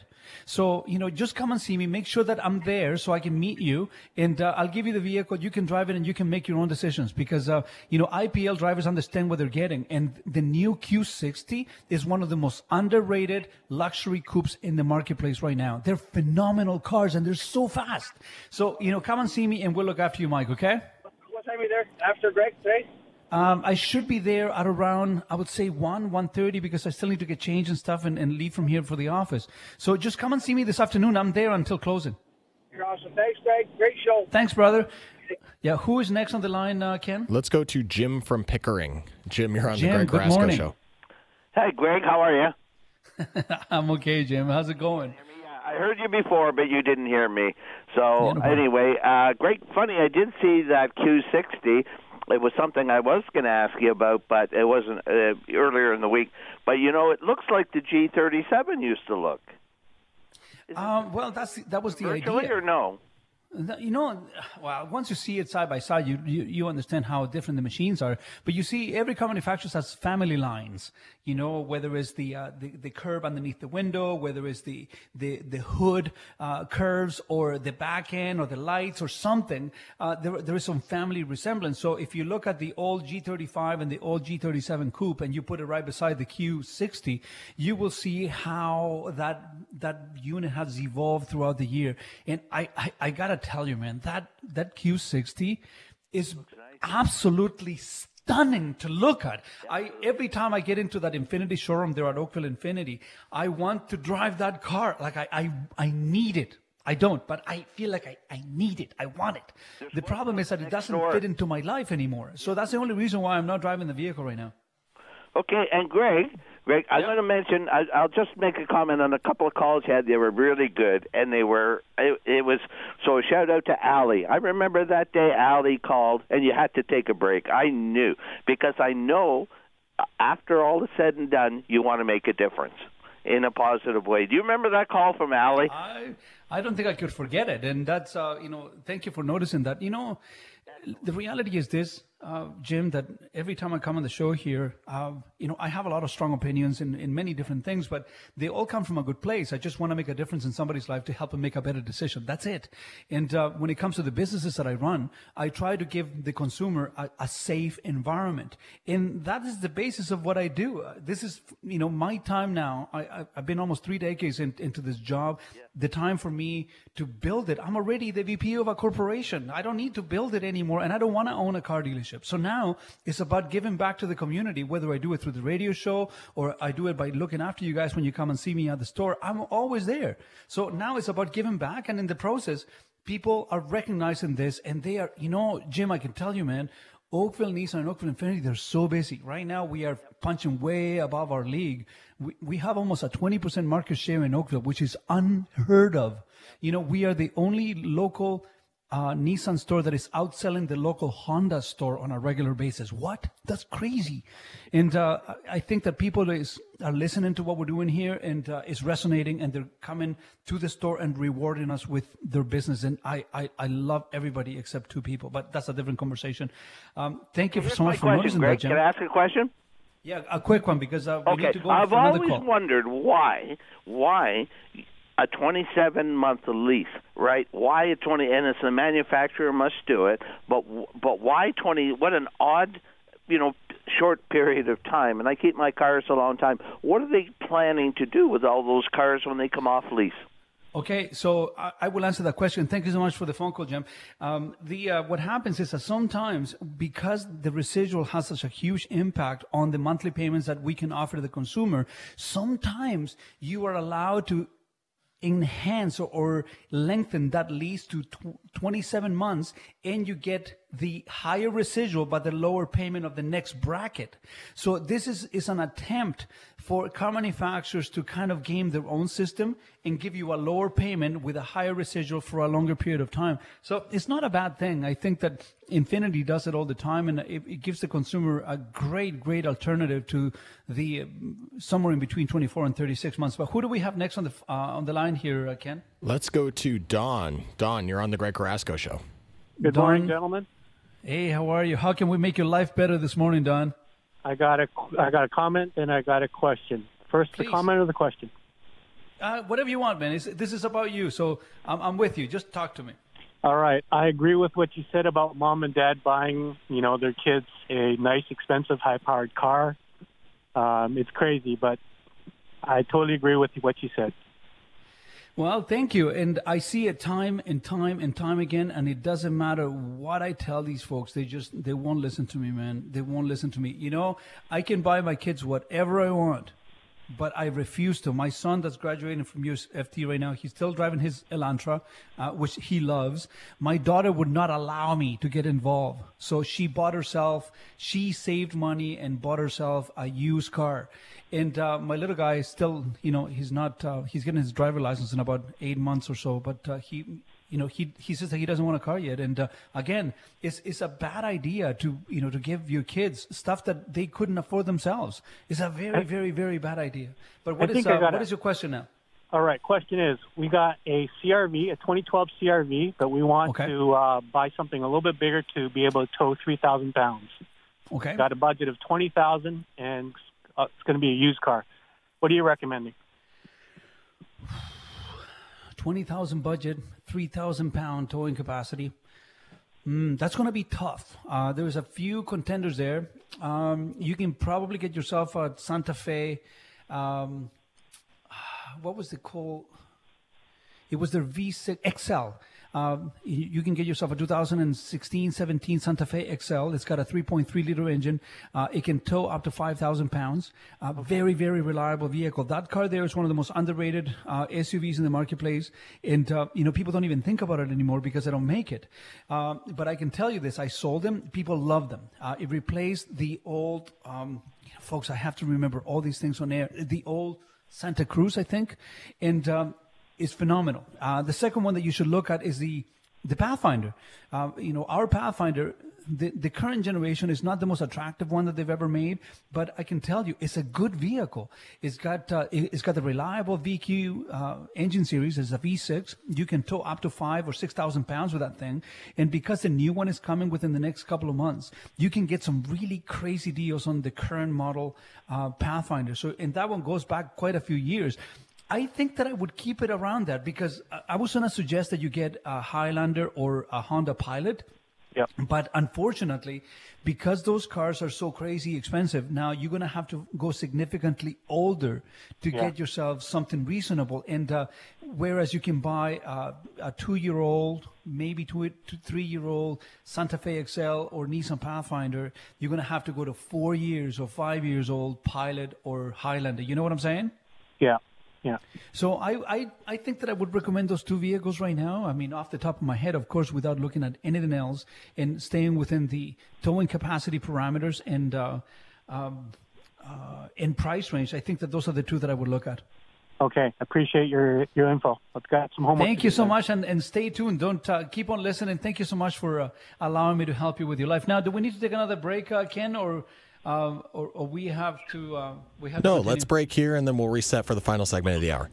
Okay, folks, uh, folks, if you want to call me, 416-870-1050 is the is the number to call. The show is brought to you by Oakville Nissan and Oakville Infiniti, home of the no commission salespeople. I'm always there. I have no life.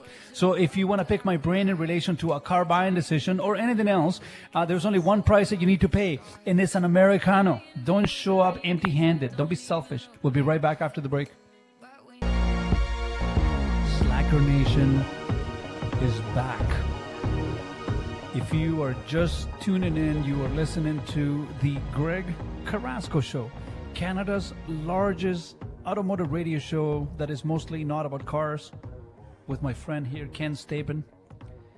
We come to you every Saturday morning from 8 a.m. until 11 a.m., and we talk about anything you want to talk about.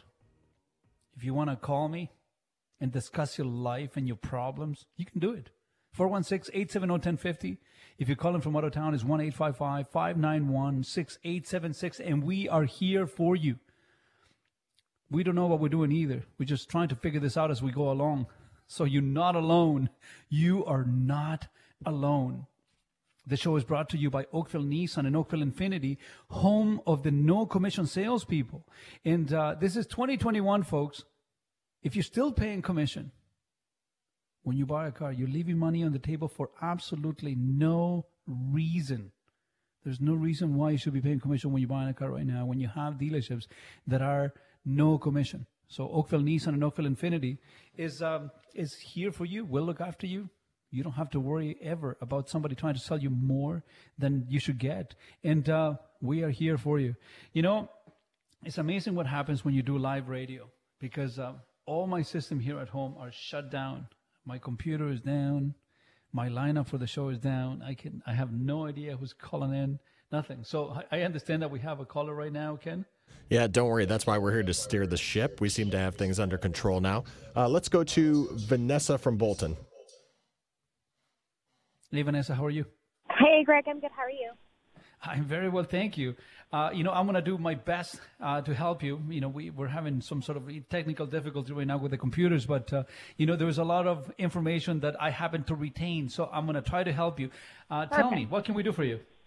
So I have a 2015 Golf. I leased it when I was a student. Now I lease to finance it, and I I think I have Wait, about hold on a like second. Hold on a second. Hold on a second. What, what do you mean that you leased it to finance it? So I leased it, and then once the lease was over, I financed the car. Like I bought the car because at that time I just didn't know what I wanted or what I wanted to get into, and the Uh-huh. payments were quite low. But now, um, you know, I still owe about six or seven k on it, and I want to get into an SUV. So I'm just wondering what you think would be the best way to go about doing it. Okay, so it's a 2015. How much money do you owe? I owe about six thousand left, Oh, so, you know, how many kilometers do you have? uh, about one hundred and forty thousand. You know, you're in, you're in a pretty good position. Uh, your name is Vanessa, right? Yeah. Okay, you're in a pretty good position, and, and the main reason why is that, you see, your vehicle is probably worth what you owe. Uh, you know, unfortunately, my computers are all down, so I will do an appraisal for you online. Uh, the vehicle is worth what you owe, so you're going to be able to trade in that car, uh, use the excise tax break. So whatever you get for the trade, you're not going to pay taxes on. So you're going to you're going to save 15%, or pardon me, 13% on whatever monies uh, the trade in value is, uh, which will be enough to clear your loan out. So there will be a, an, an actual capital cost reduction on on the trade in. So you you're in a pretty good spot now. What sort of SUV are you looking at? So I really like the Honda CRV. Uh, to be honest, I wanted to spend like around $500 a month. The problem is that right now I'm driving quite a bit for work, but in the next year I won't be. I'll be working closer to home. So I don't know if I should like lease something or finance or I, I'm not really sure what to do. Um, what I can tell you is this: that if you were driving 25 to 30,000 kilometers a year on a consistent Yeah. basis, leasing may not be a bad thing for you. But if you're planning to drive significantly less, under no circumstance, Vanessa, uh, lease a vehicle. It doesn't make any sense. Uh, and the main reason why I say this is because you're going to have a vehicle that virtually has no kilometers because there is there is a restriction on the minimum amount of kilometers that they will sell you at the manufacturer level. You know what I'm saying? And uh, you know, and you don't want to do that. Now, believe it or not, I'm a, I'm one of the biggest fans of the Honda CRV. I, I really love the brand. I love the product. I love the nameplate CRV. Unfortunately, that CRV right now is getting a little bit long in the tooth. Uh, it hasn't been redesigned for a very, very long time, and they're having a tough time right now. Honda, I don't know what's happening with Honda. Um, Right. It's, it's not a good time. So, you know, I, I have to tell you this because I, I do Yeah. believe that uh, that that things are changing right now. So when it comes to Japanese mid-size SUVs, you have the CRV, the RAV4, and the Nissan Rogue. The Nissan Rogue just won the AJAC mid-size SUV Canadian uh, of the year, Canadian Vehicle of the Year. And uh, once you drive it, you're going to see that not only you're going to get the most advanced tech on that on that segment, but also the least amount of money. So, you know, why don't you come down and see it? I, I would advise that you drive them both. You still drive the CRV, and you know, you always need to give the the opportunity for those people to just blow your mind away. Don't allow yourself to be pressured into a sale. Just drive it. And then you come down to see me, and I'll give you the, the new 2021 Rogue for you to drive for a few hours. Just take it. Okay. You see, my people, my people are not on commission, so you know it doesn't matter. They're gonna get paid anyways, whether you buy the vehicle or not. But it's important that you get this out of your system and drive it and taste it, because until you do that, it's very difficult to make a decision. But I would not lease if you if you're gonna be reducing the number of kilometers that you drive in significantly Right. next year. It's not a good idea. Um, Right. You know, why don't you just come and see me? Sounds good. I will. Awesome. Just you know, make sure that I'm there. Uh, I'm, I'm always there for the for the most part, and uh, I, I'm looking forward to meeting you, and hopefully we can uh, make a difference in your life. Okay. Thank you so much. No, thank you. Um, uh, Ken, do we um, do we take another call or do we go for uh, do we break for the hour? No, let's take another call here. We can squeeze one in for before the top of the hour. Let's go to Mike from St. Catharines. Mike, you're on the Greg Carrasco show. Hey man. Hello. Hi, how are you? Hi, Greg. Thanks very much uh, for taking my call. Um, here's the deal. I have a 1994 Mercedes-Benz SL600 that Okay. needs work, but um, it's uh, very low mileage. It's a Florida car. It has about 38,000 miles on it. It's an SL six hundred. Don't, don't know what the kilometers are, but um, 38,000 miles. Uh, needs work on its uh, hydraulic suspension. I was considering changing it to a standard suspension. Um, Uh-huh. And also needs rewiring thanks to um, mice in my garage. That's another story. Okay, so hold on a second. Let me understand. So it's a 2004 SL six hundred. It's a 1994 Oh, 1994. Okay. SL600, the 12 cylinder. My question is this, Greg. Um, should I, A, um, price out what the um, uh, repairs are? I don't drive it at all. Or B, what should I ask for it? Are you sitting down? I am. Uh, you know, the wiring harness alone on that car is going to be crippling enough that it doesn't matter how much you get for it, you're never going to be able to get your money back. It's just not going to happen. I mean, have you gotten any quotes on the uh, on the harness yet? Not not yet. No. No. You're if I first. had to, if I had to guess, um, you're talking eleven, twelve thousand dollars for the wiring harness. Oh my goodness. I'm not joking. You see, the, the wiring harness is so complex that they need to take virtually the vehicle apart.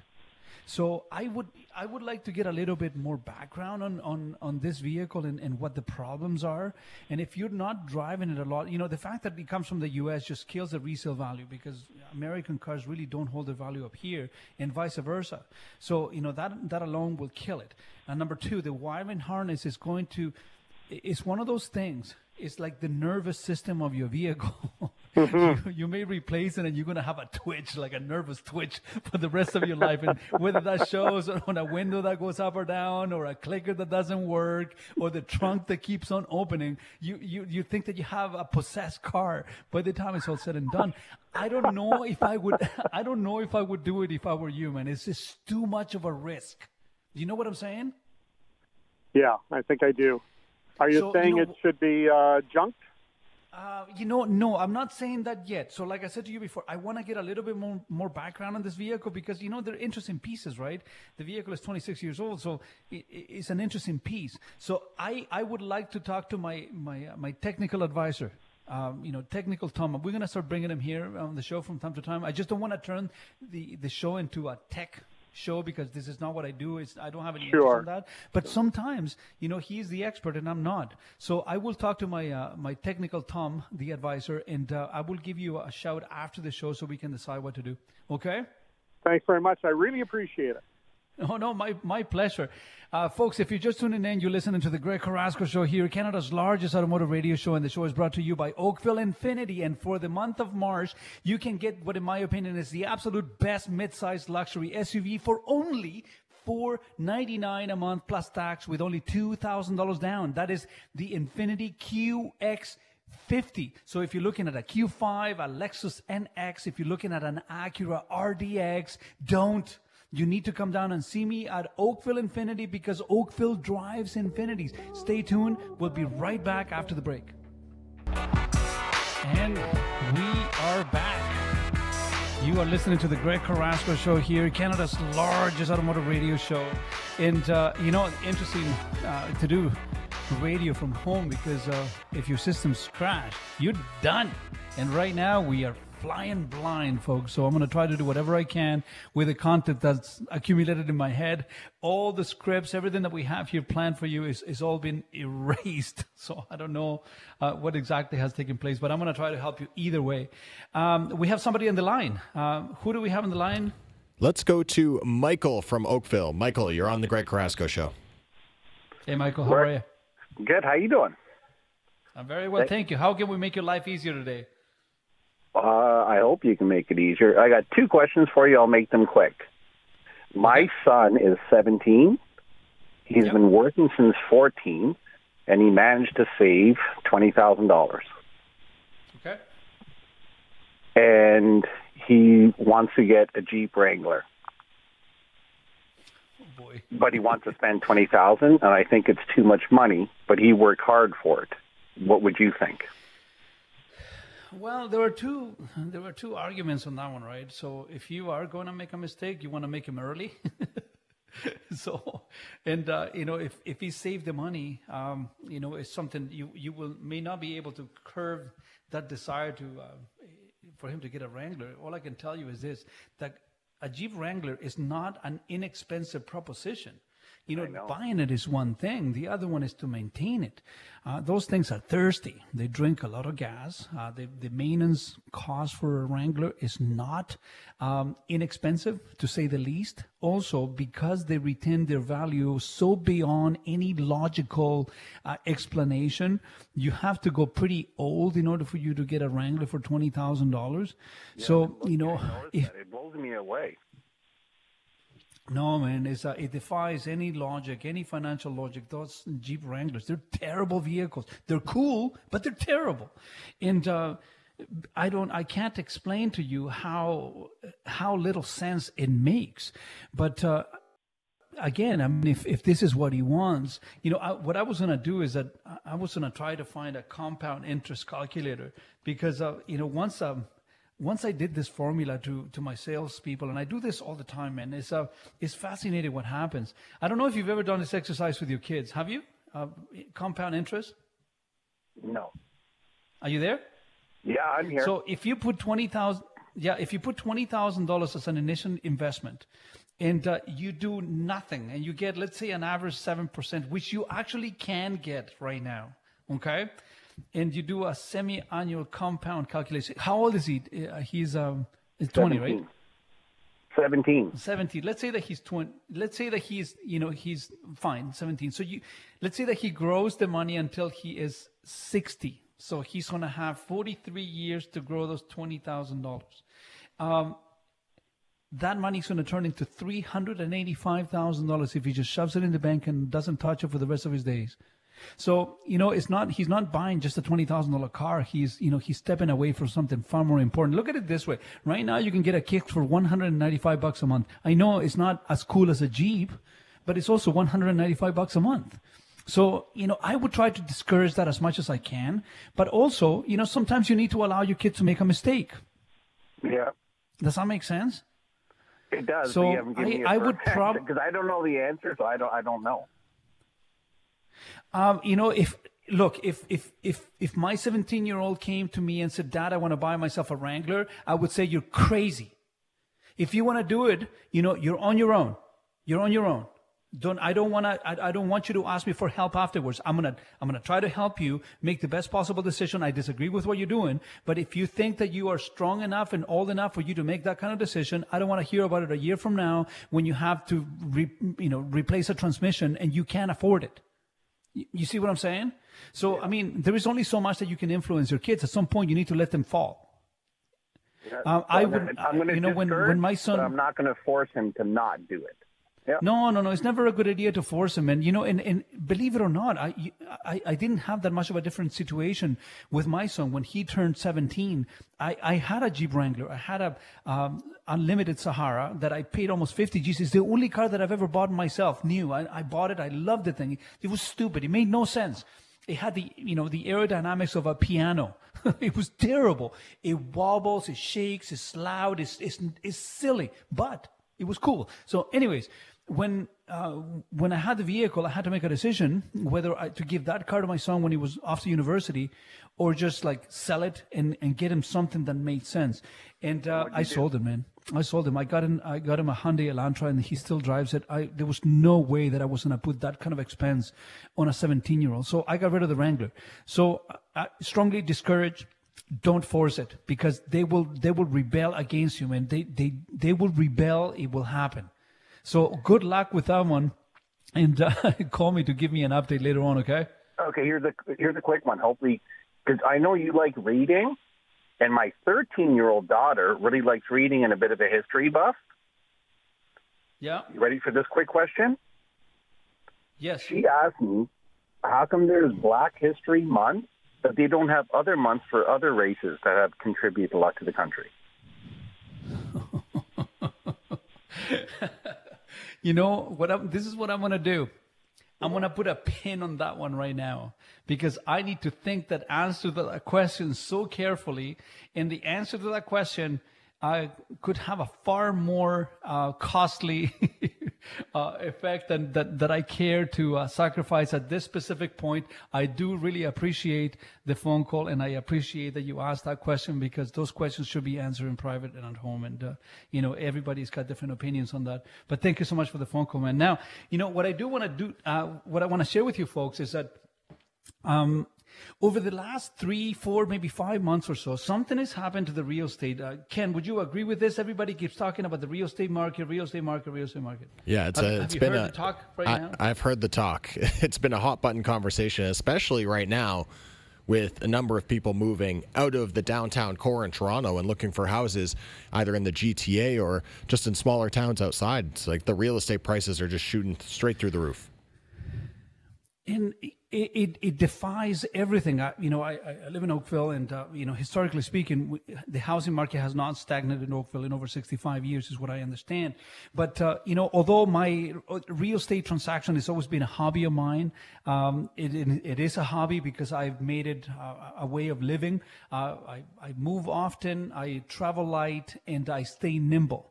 Um, but uh, I, I wanted to bring an expert on the show and talk to you folks about real estate because there is there is a lot of information that is not available to us folks. I don't think the system is set up in a way to teach us how to win. I think that the system is set up to teach us how to stay stuck in the system. And uh, you know, people like Lou Schizas, people like Money Mike, and my next guest are people that have figured this stuff out. And myself, I've figured this stuff out in the car industry. So we're talking about finances, we're talking about business, we're talking about the car industry. And I needed to have somebody from the real estate side of things that I trust. And, uh, you know, there are several people that have approached me to come on the show and talk about real estate. And I thank you for, for approaching me and, and, and, and trying to get on the show. But one of the things I made that mistake once. I, I brought somebody on the show uh, to give financial advice that I, I had never given them my money, and it was a mistake. And I promised that I was never going to bring on the show anyone that I haven't personally done business with and that I trust and have known for a very long time from a professional level and a personal level. So my next guest is someone that I have known for the better part of the last 15 years, and we have worked together in several different projects. And uh, he's a real estate agent. Uh, his name is Faizel. Faizel, are you on the line? That we have. I, I can't hear him yeah, very well. I'm here. Hey, Faizel, how are you? How are you? You know, it's uh, it's been a bit of a crazy show. I'm sure that you um that you've been listening to it now. I think that your radio's up. Can you turn your radio down, Faizel? I think that this is your first time on, on, on the radio, so I need you to turn the radio down. You're going to hear me on the phone because otherwise I hear an echo. Thank you so much for joining us this morning. How are you? I'm good. Good. Thanks for letting me be on the show.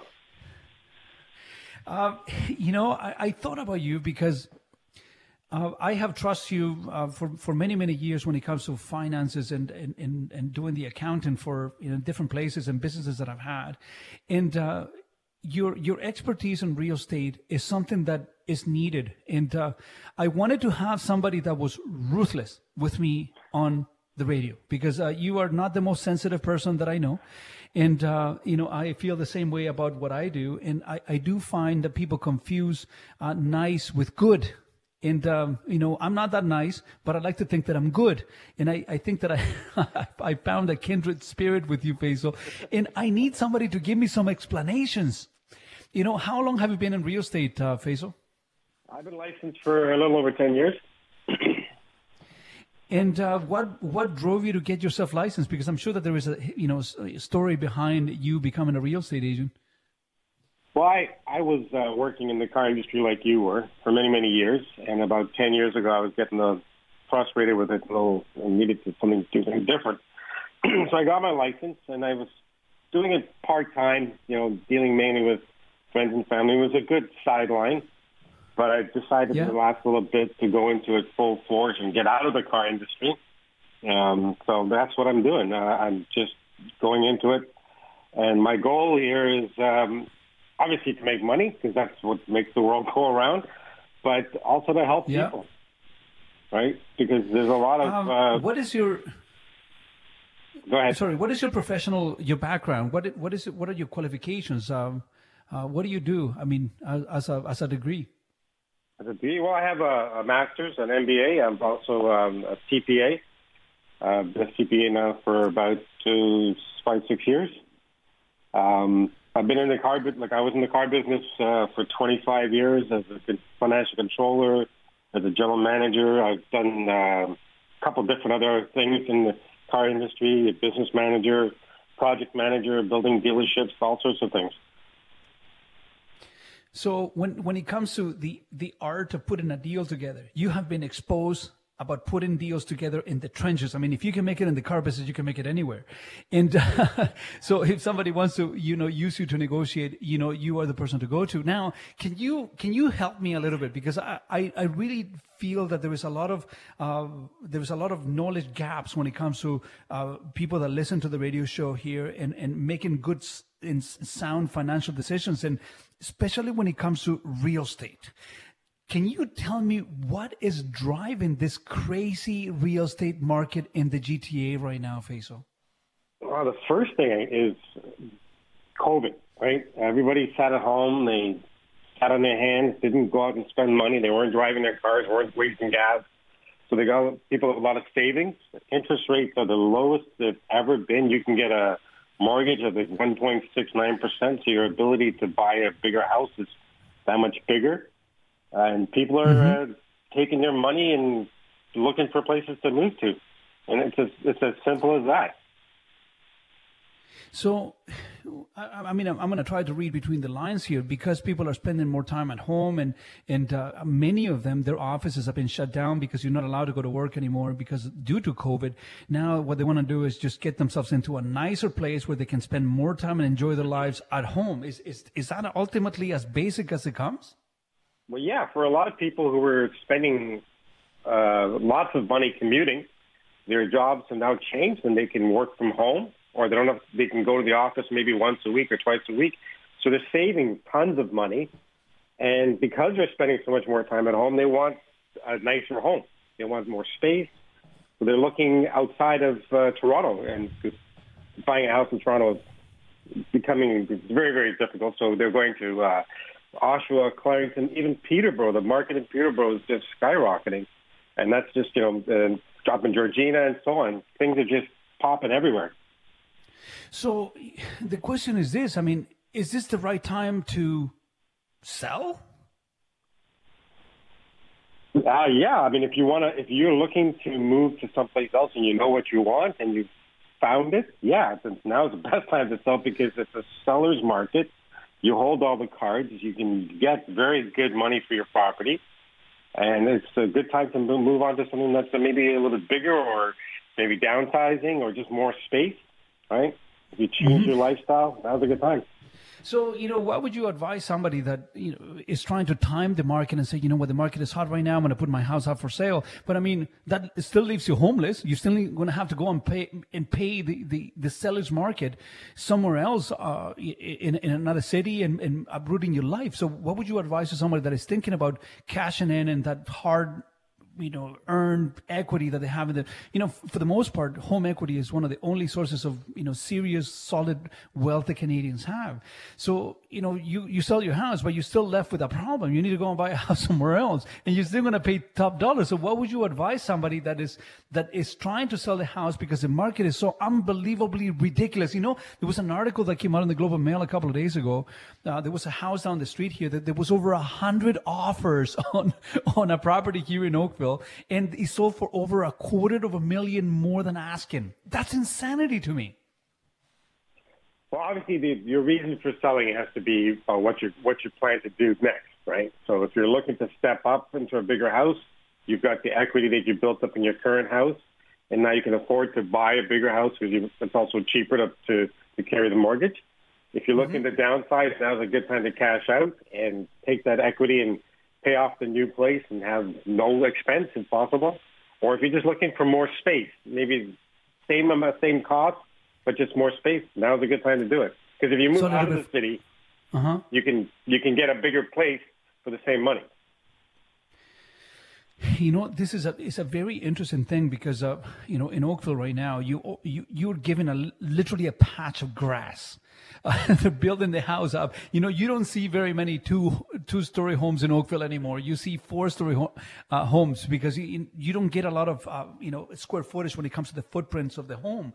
And uh, I I do feel that a lot of people are moving out of the city to expand a little and and have an oasis, a little retreat, in where they can go home uh, away from home, but at home every single night.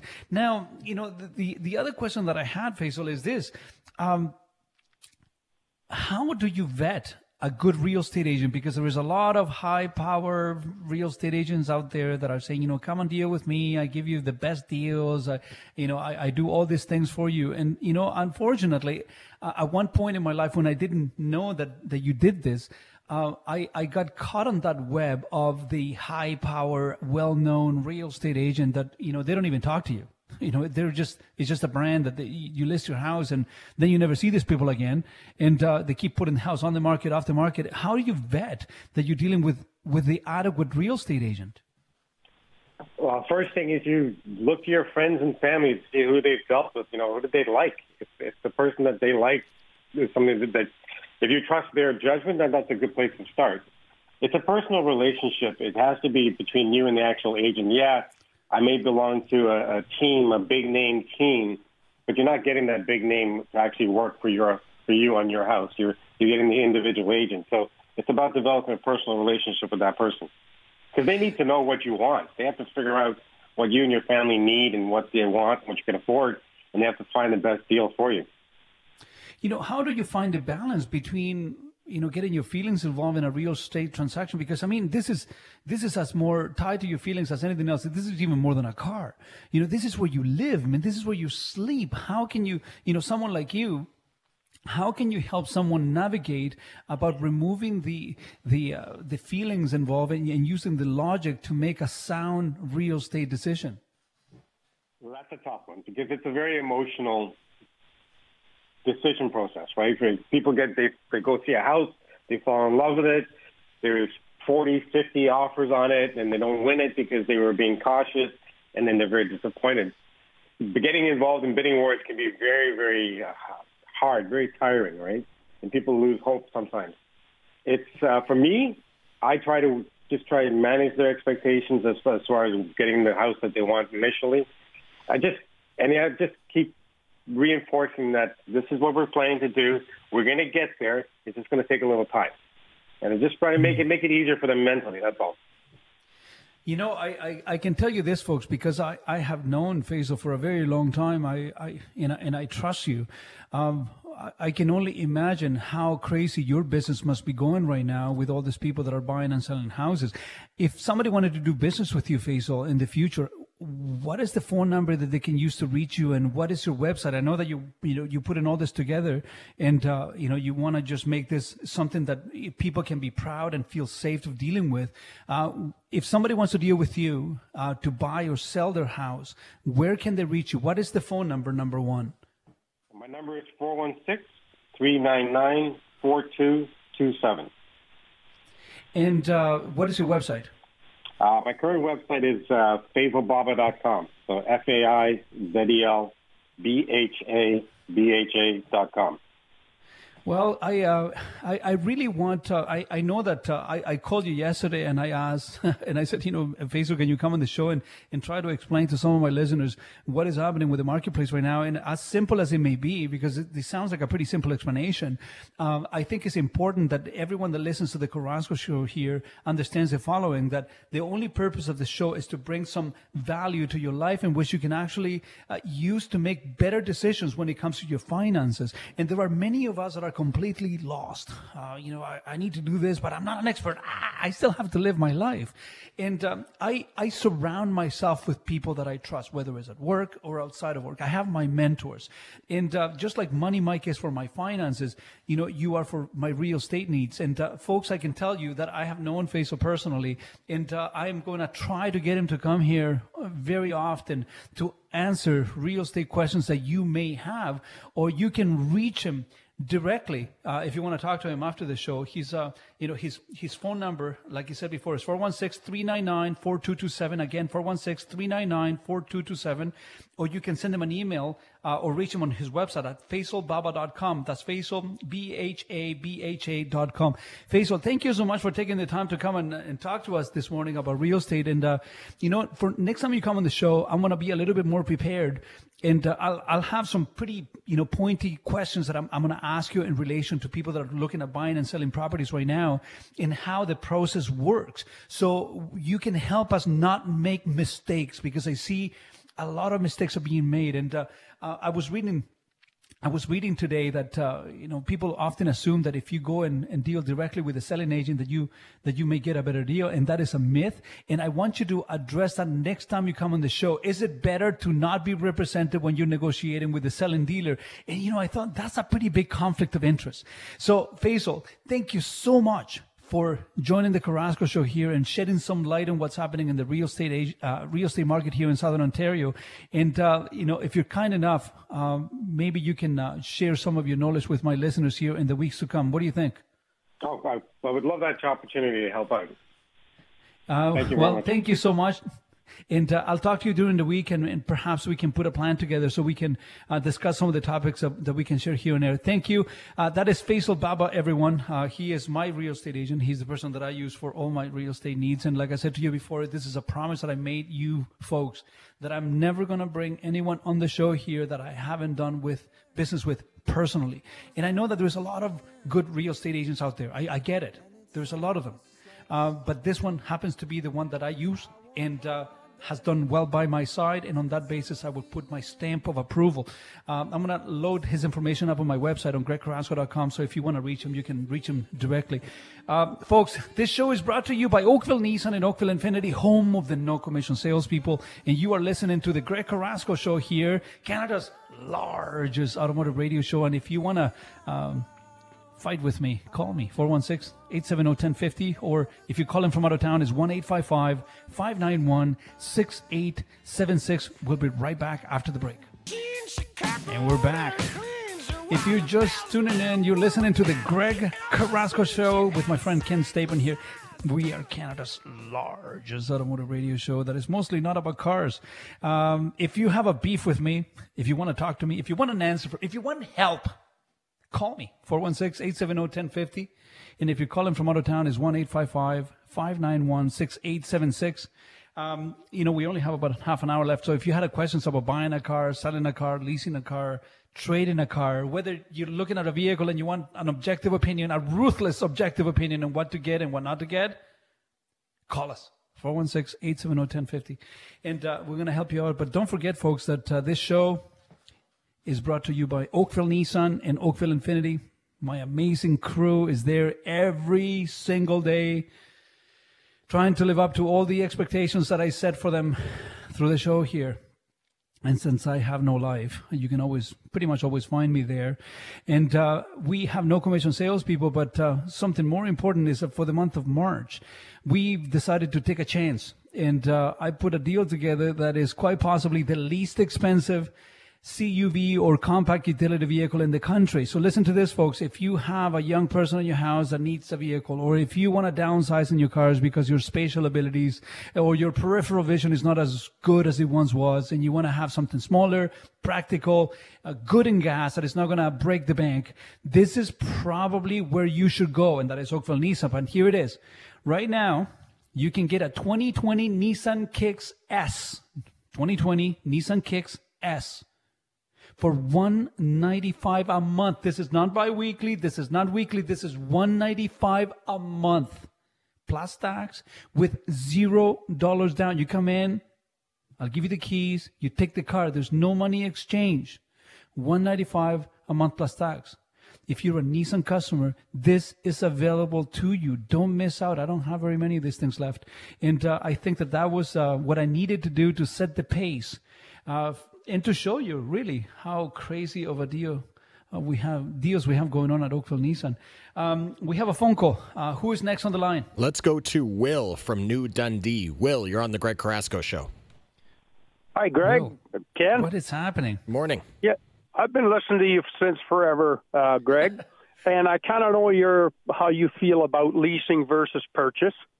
So earlier today, there was a lady called and and you made a, a, statement that I'd like you to explain a little more thoroughly. You oh boy, said if she was if she was putting on twenty five or thirty k a year, yeah, it makes more sense to lease versus low mileage. I get the real low mileage thing, but why does it make more sense to lease at twenty five to thirty k per year? Say thirty. Okay, so uh, I'll explain. That's a good question. I said it would make more sense. I still don't think that leasing is a good thing to do. Okay. But If she was planning to lease and she was list, uh, driving between 24 and 30,000 kilometers, then I, at least I can see why. I still don't think that leasing a vehicle is a good option. I'm sorry, man. I, you see, you got to remember this that you need to understand the motivation why people have to uh, lease a vehicle. You know, and the number one thing that I hear is that I, I, I want to change the cars every two or three years, and the question is why. And and once you once you hear from the customer is that I just like to drive something new every three years, then I have no argument against that because that's an emotional, personal decision that you're going to make. But you also need to understand that you will never own a vehicle. You see, in my world, because I understand how big of a waste of money cars are, the last thing that you want is to put yourself into a two or three year cycle in which you must change the vehicle, whether you want to or not, whether you like the car or not, whether your financial situation is up to par, whether your personal situation is in place, whether you have a job or not. It doesn't matter. The leasing company will not care. And, So- and you're driving the vehicle through its biggest period of depreciation in its entire lifetime. Preach it. Preach it. You see, and here's the part that a lot of people don't understand. Car manufacturers are using the consumer. Listen to this. I know I'm gonna I'm gonna make so many enemies this morning. You know, car manufacturers use the consumer. Okay, they use you for you to pay for the highest depreciating years of the car. So when you give it back, guess what's gonna happen to that car? It's gonna be sold again. And somebody's gonna make money of the price that you pay to depreciate. Folks, cars have never been as good as they are today. There is not a single car manufacturer other than Fiat that makes a terrible product. They don't. they don't. Most car manufacturers make a pretty good product today. And if you really wanted to, and your self-esteem was intact and your ego was not fragile, you can literally buy any vehicle in the marketplace today and drive it for 10, 12, 14 years. And there is not a single reason why you shouldn't be able to do that. And, and again, there is a caveat here because a lot of people are cheap. They don't want to pay the money on repairs and then they complain that the cars break down. But then all we need to do is look at their service history and you realize that they don't change the oil for two years at a time and they blame that the car broke down or something bad happened to it. So, you know, the caveat is very simple. If you comply with your maintenance schedule set by the manufacturer and then some, there is not a single reason why you shouldn't be driving that vehicle for as long as you can until the vehicle dies. And look at this. If you do it my way, there is a possibility that you may have a car without car payments. But if you put yourself into a leasing cycle, that will never, ever, ever be the case. And there is no point in you paying, making payments on a car when you, if, if you bought it after the second three year cycle of a lease, you would have paid that car off. Does that make sense to you? Yeah, absolutely. I like I said, I've been listening to you for years, and and that that philosophy totally makes sense to me. I, you know, I'm this whole throwaway society um, aspect just doesn't doesn't make sense to me. So what you say makes perfect sense. But I have one more question, Greg. Yeah, please do. With this great, amazing deal you have on the Kicks, Yep. um, is that the cheapest car you can buy from Nissan? Is there is if a guy doesn't want a CUV or an SUV, uh, is it cheaper to buy a car, or is that about the cheapest wheels you have? You know, new, like? this is a this is a very interesting question. It's a very timely question because I belong to a dealer advisory board when it comes to uh, the marketing plans for Nissan Canada. So some some people think that my opinion means something. Uh, I wish my kids felt that way, but they don't. So, anyways, I'll, I'll share it with you. So, in the we had a call this past Wednesday in which the Nissan Versa uh, has been in question because the Nissan Versa is the least expensive vehicle that you can buy from uh, Nissan Canada right now, and it's a smaller vehicle than the Sentra. It's a beautiful, beautiful, beautiful machine. It's just that not a lot of people know that the, the Versa is back. Uh, the Yeah, Versa I'm aware of disappeared it. there. Yeah, the Versa disappeared there for you know a couple of years, and now the uh, the Versa sedan is back. But it looks so similar to the Sentra that a lot of people are getting confused and they don't know which one is which. So if you if people don't want a, a CUV and they want to get a compact sedan, I think that the the Versa is a perfectly good alternative to that specific vehicle. Now, as per the deal, um, I, I need to look it up. I, I I really need to look it up. I know that you can lease one for 195 uh, plus tax a Versa, but it's a stick. The um, the Nissan Kicks is an automatic. So you know you would have to come down and see it. But Cool. uh, you know I really appreciate you listening to the show for as long as you can remember. I you you're a slacker. You you need to come by the store and I'll give you the T-shirt because anyone that listens to the show and drive by the store and comes and say hello, you will get the T-shirt, you will get the picture, and we'll do this together. But again, thank you so much for listening, man. I really appreciate Thanks, it. man. Thank you. Yeah. Bye. Do we have any other phone calls there, uh, Ken? Let's go to Michael from Mississauga. Michael, you're on the Greg Carrasco show. Michael. Hi, how are you? I'm very well. How can I make your life better today? Basically, uh, my wife has a 2010 Lexus RX 350, but her commute to work has gone up substantially, about 70 more kilometers a day. And now she's looking to get into a Honda CRV or a Nissan Juke. She really likes the Nissan Juke. We're looking at about a 2010 to a 2015 for both models. What do you suggest? The Nissan, the Nissan Juke. Yes. Okay. Um, well, I presume that looking at the price range, you're looking at paying cash, right? Correct. Yeah. Yeah, don't. Don't do that. I mean, th- this goes right back to what I was saying to the previous caller. Uh, you know, you should probably have a look at the Kicks because the Juke is right in between the Cash Qashqai and the Kicks. There, you know, the, the Juke was a very interesting car. There was no middle ground for that car. People either loved it or they hated it because it was a, it's a very peculiar looking machine.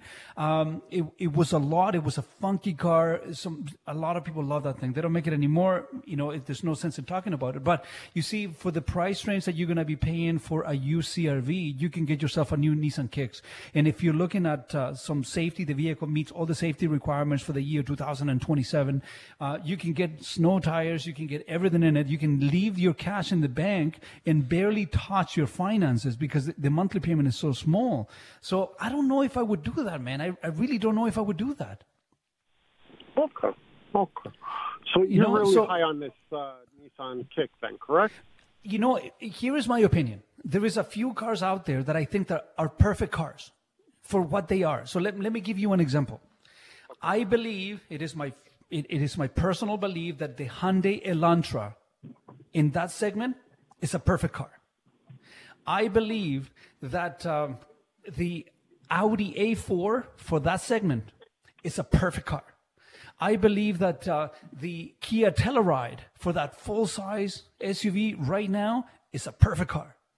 I believe that the Nissan Kicks for that vehicle, the commuter, the reliable, not expensive, brand new with all the safety features in that segment is a perfect car. So just like that, there are many vehicles that would fit the bill that you don't have to really sacrifice all the warranty. Because I can tell you this, if you're looking at a vehicle that's 2015, 2014 or 13, you have no warranty left on these things. So you're going to be paying cash, but you, you may be buying somebody else's problem.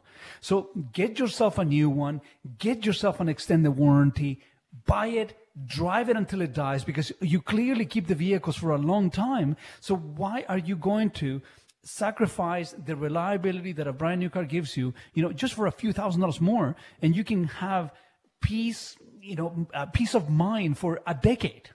Do you know what I'm saying? No, I understand. Uh, my last question is, do any of the Kicks come with navigation?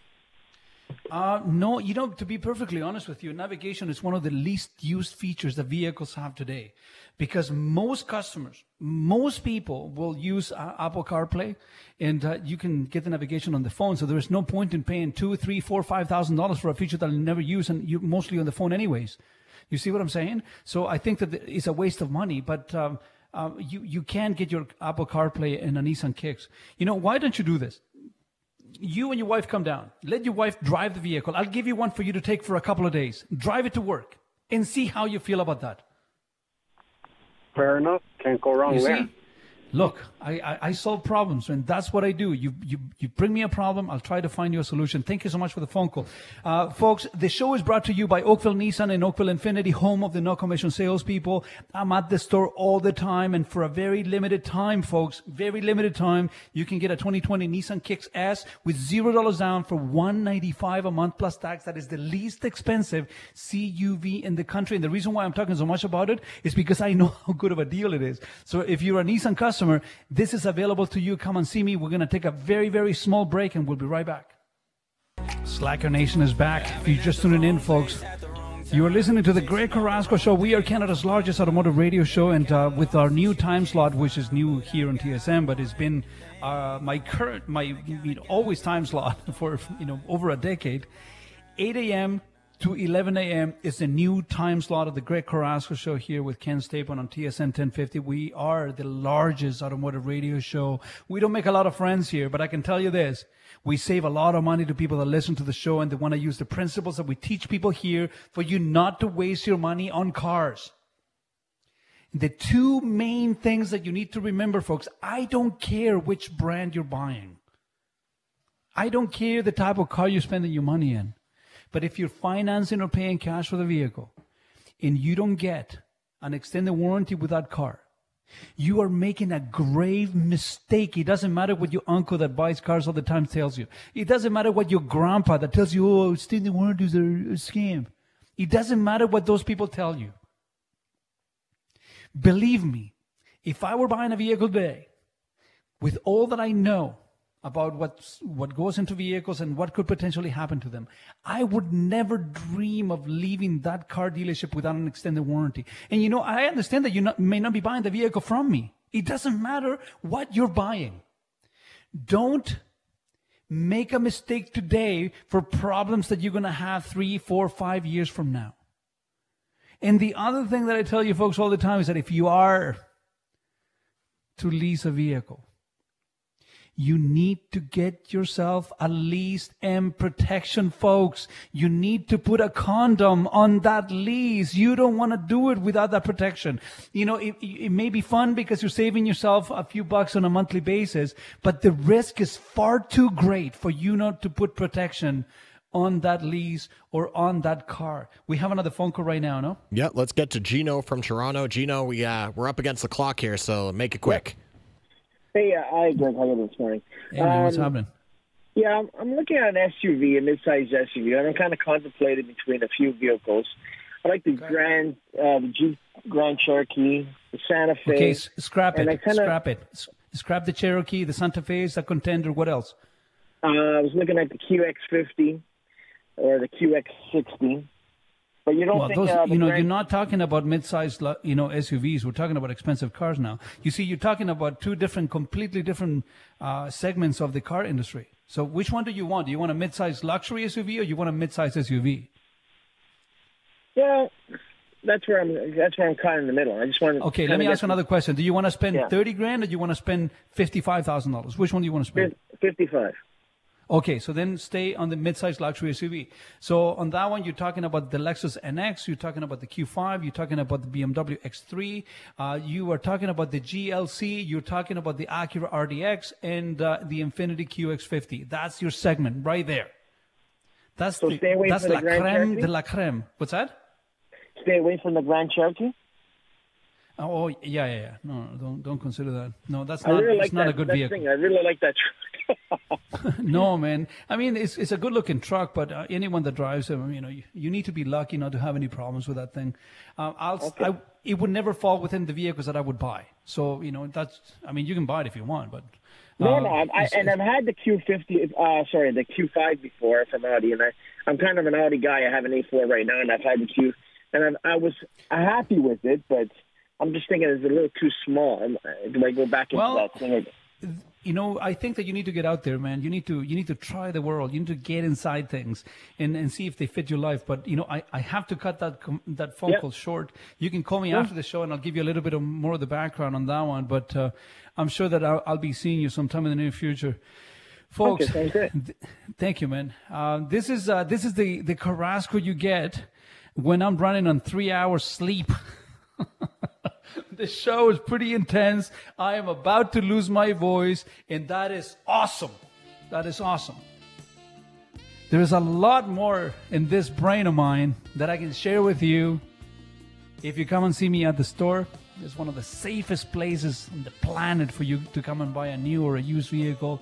The no commission salespeople is certainly helping you, but um, I have no life. I live at these places. So you can come and see me at Oakville Infiniti and Oakville Nissan because there's something happening there at oakvillenissan.com.